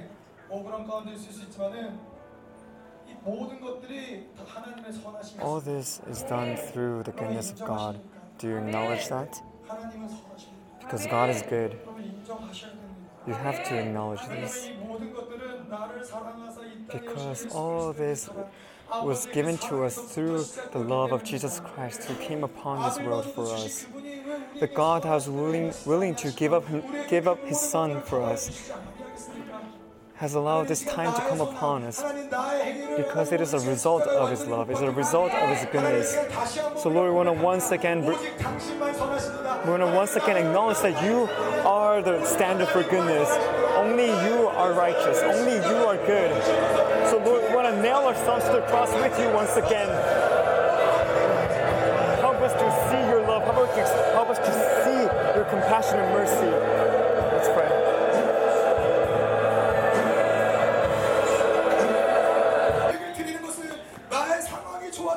The reason why we confess to you today is not because our situation has gotten better or something good has happened to us, but because we're willing to partake in the suffering that you have re- received. Lord, even though we're in the midst of distress, even though nothing has changed in the situation, we're willing to come before you because we acknowledge, we proclaim that you are righteous, that you are good. Even if I'm unable to escape this distress that I'm experiencing today, it doesn't matter because it is given to me by you. And we believe in your faithfulness, we believe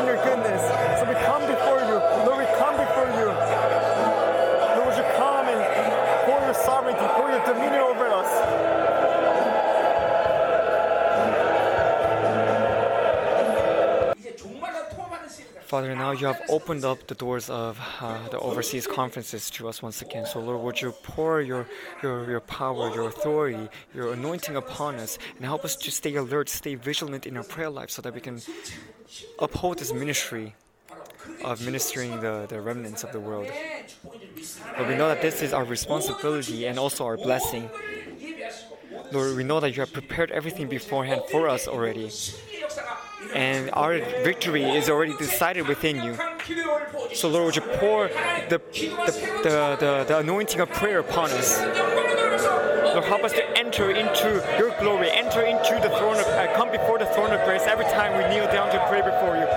Let's pray.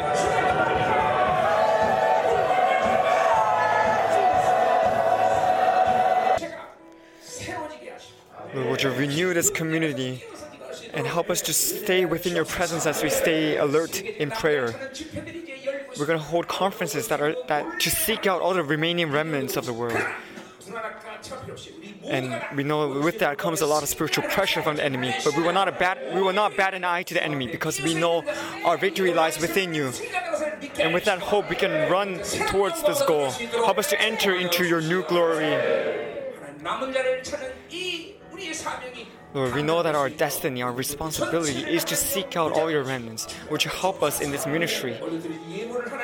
We bless the offering lifted today. Lord, we know that uh, nothing of the world can be- become sustenance for us. We know that all the things that give us life come from you. Let's know that you are uh, never never trying well. Would you bless this time with your abundance? Now, Lord God, we thank you. Open up the doors of heaven. Now, by the grace of our Lord Jesus Christ, who is the head of the church, and through the holy love of the Father, and the indwelling, comforting, fulfilling work of the Holy Spirit, to the saints who are willing to live by your kingdom, be, let it be upon their families, upon their churches, upon their children, upon their inheritance, upon their businesses, upon their ministry, upon Yorbang Church. May this blessing rest from now until forevermore. Amen.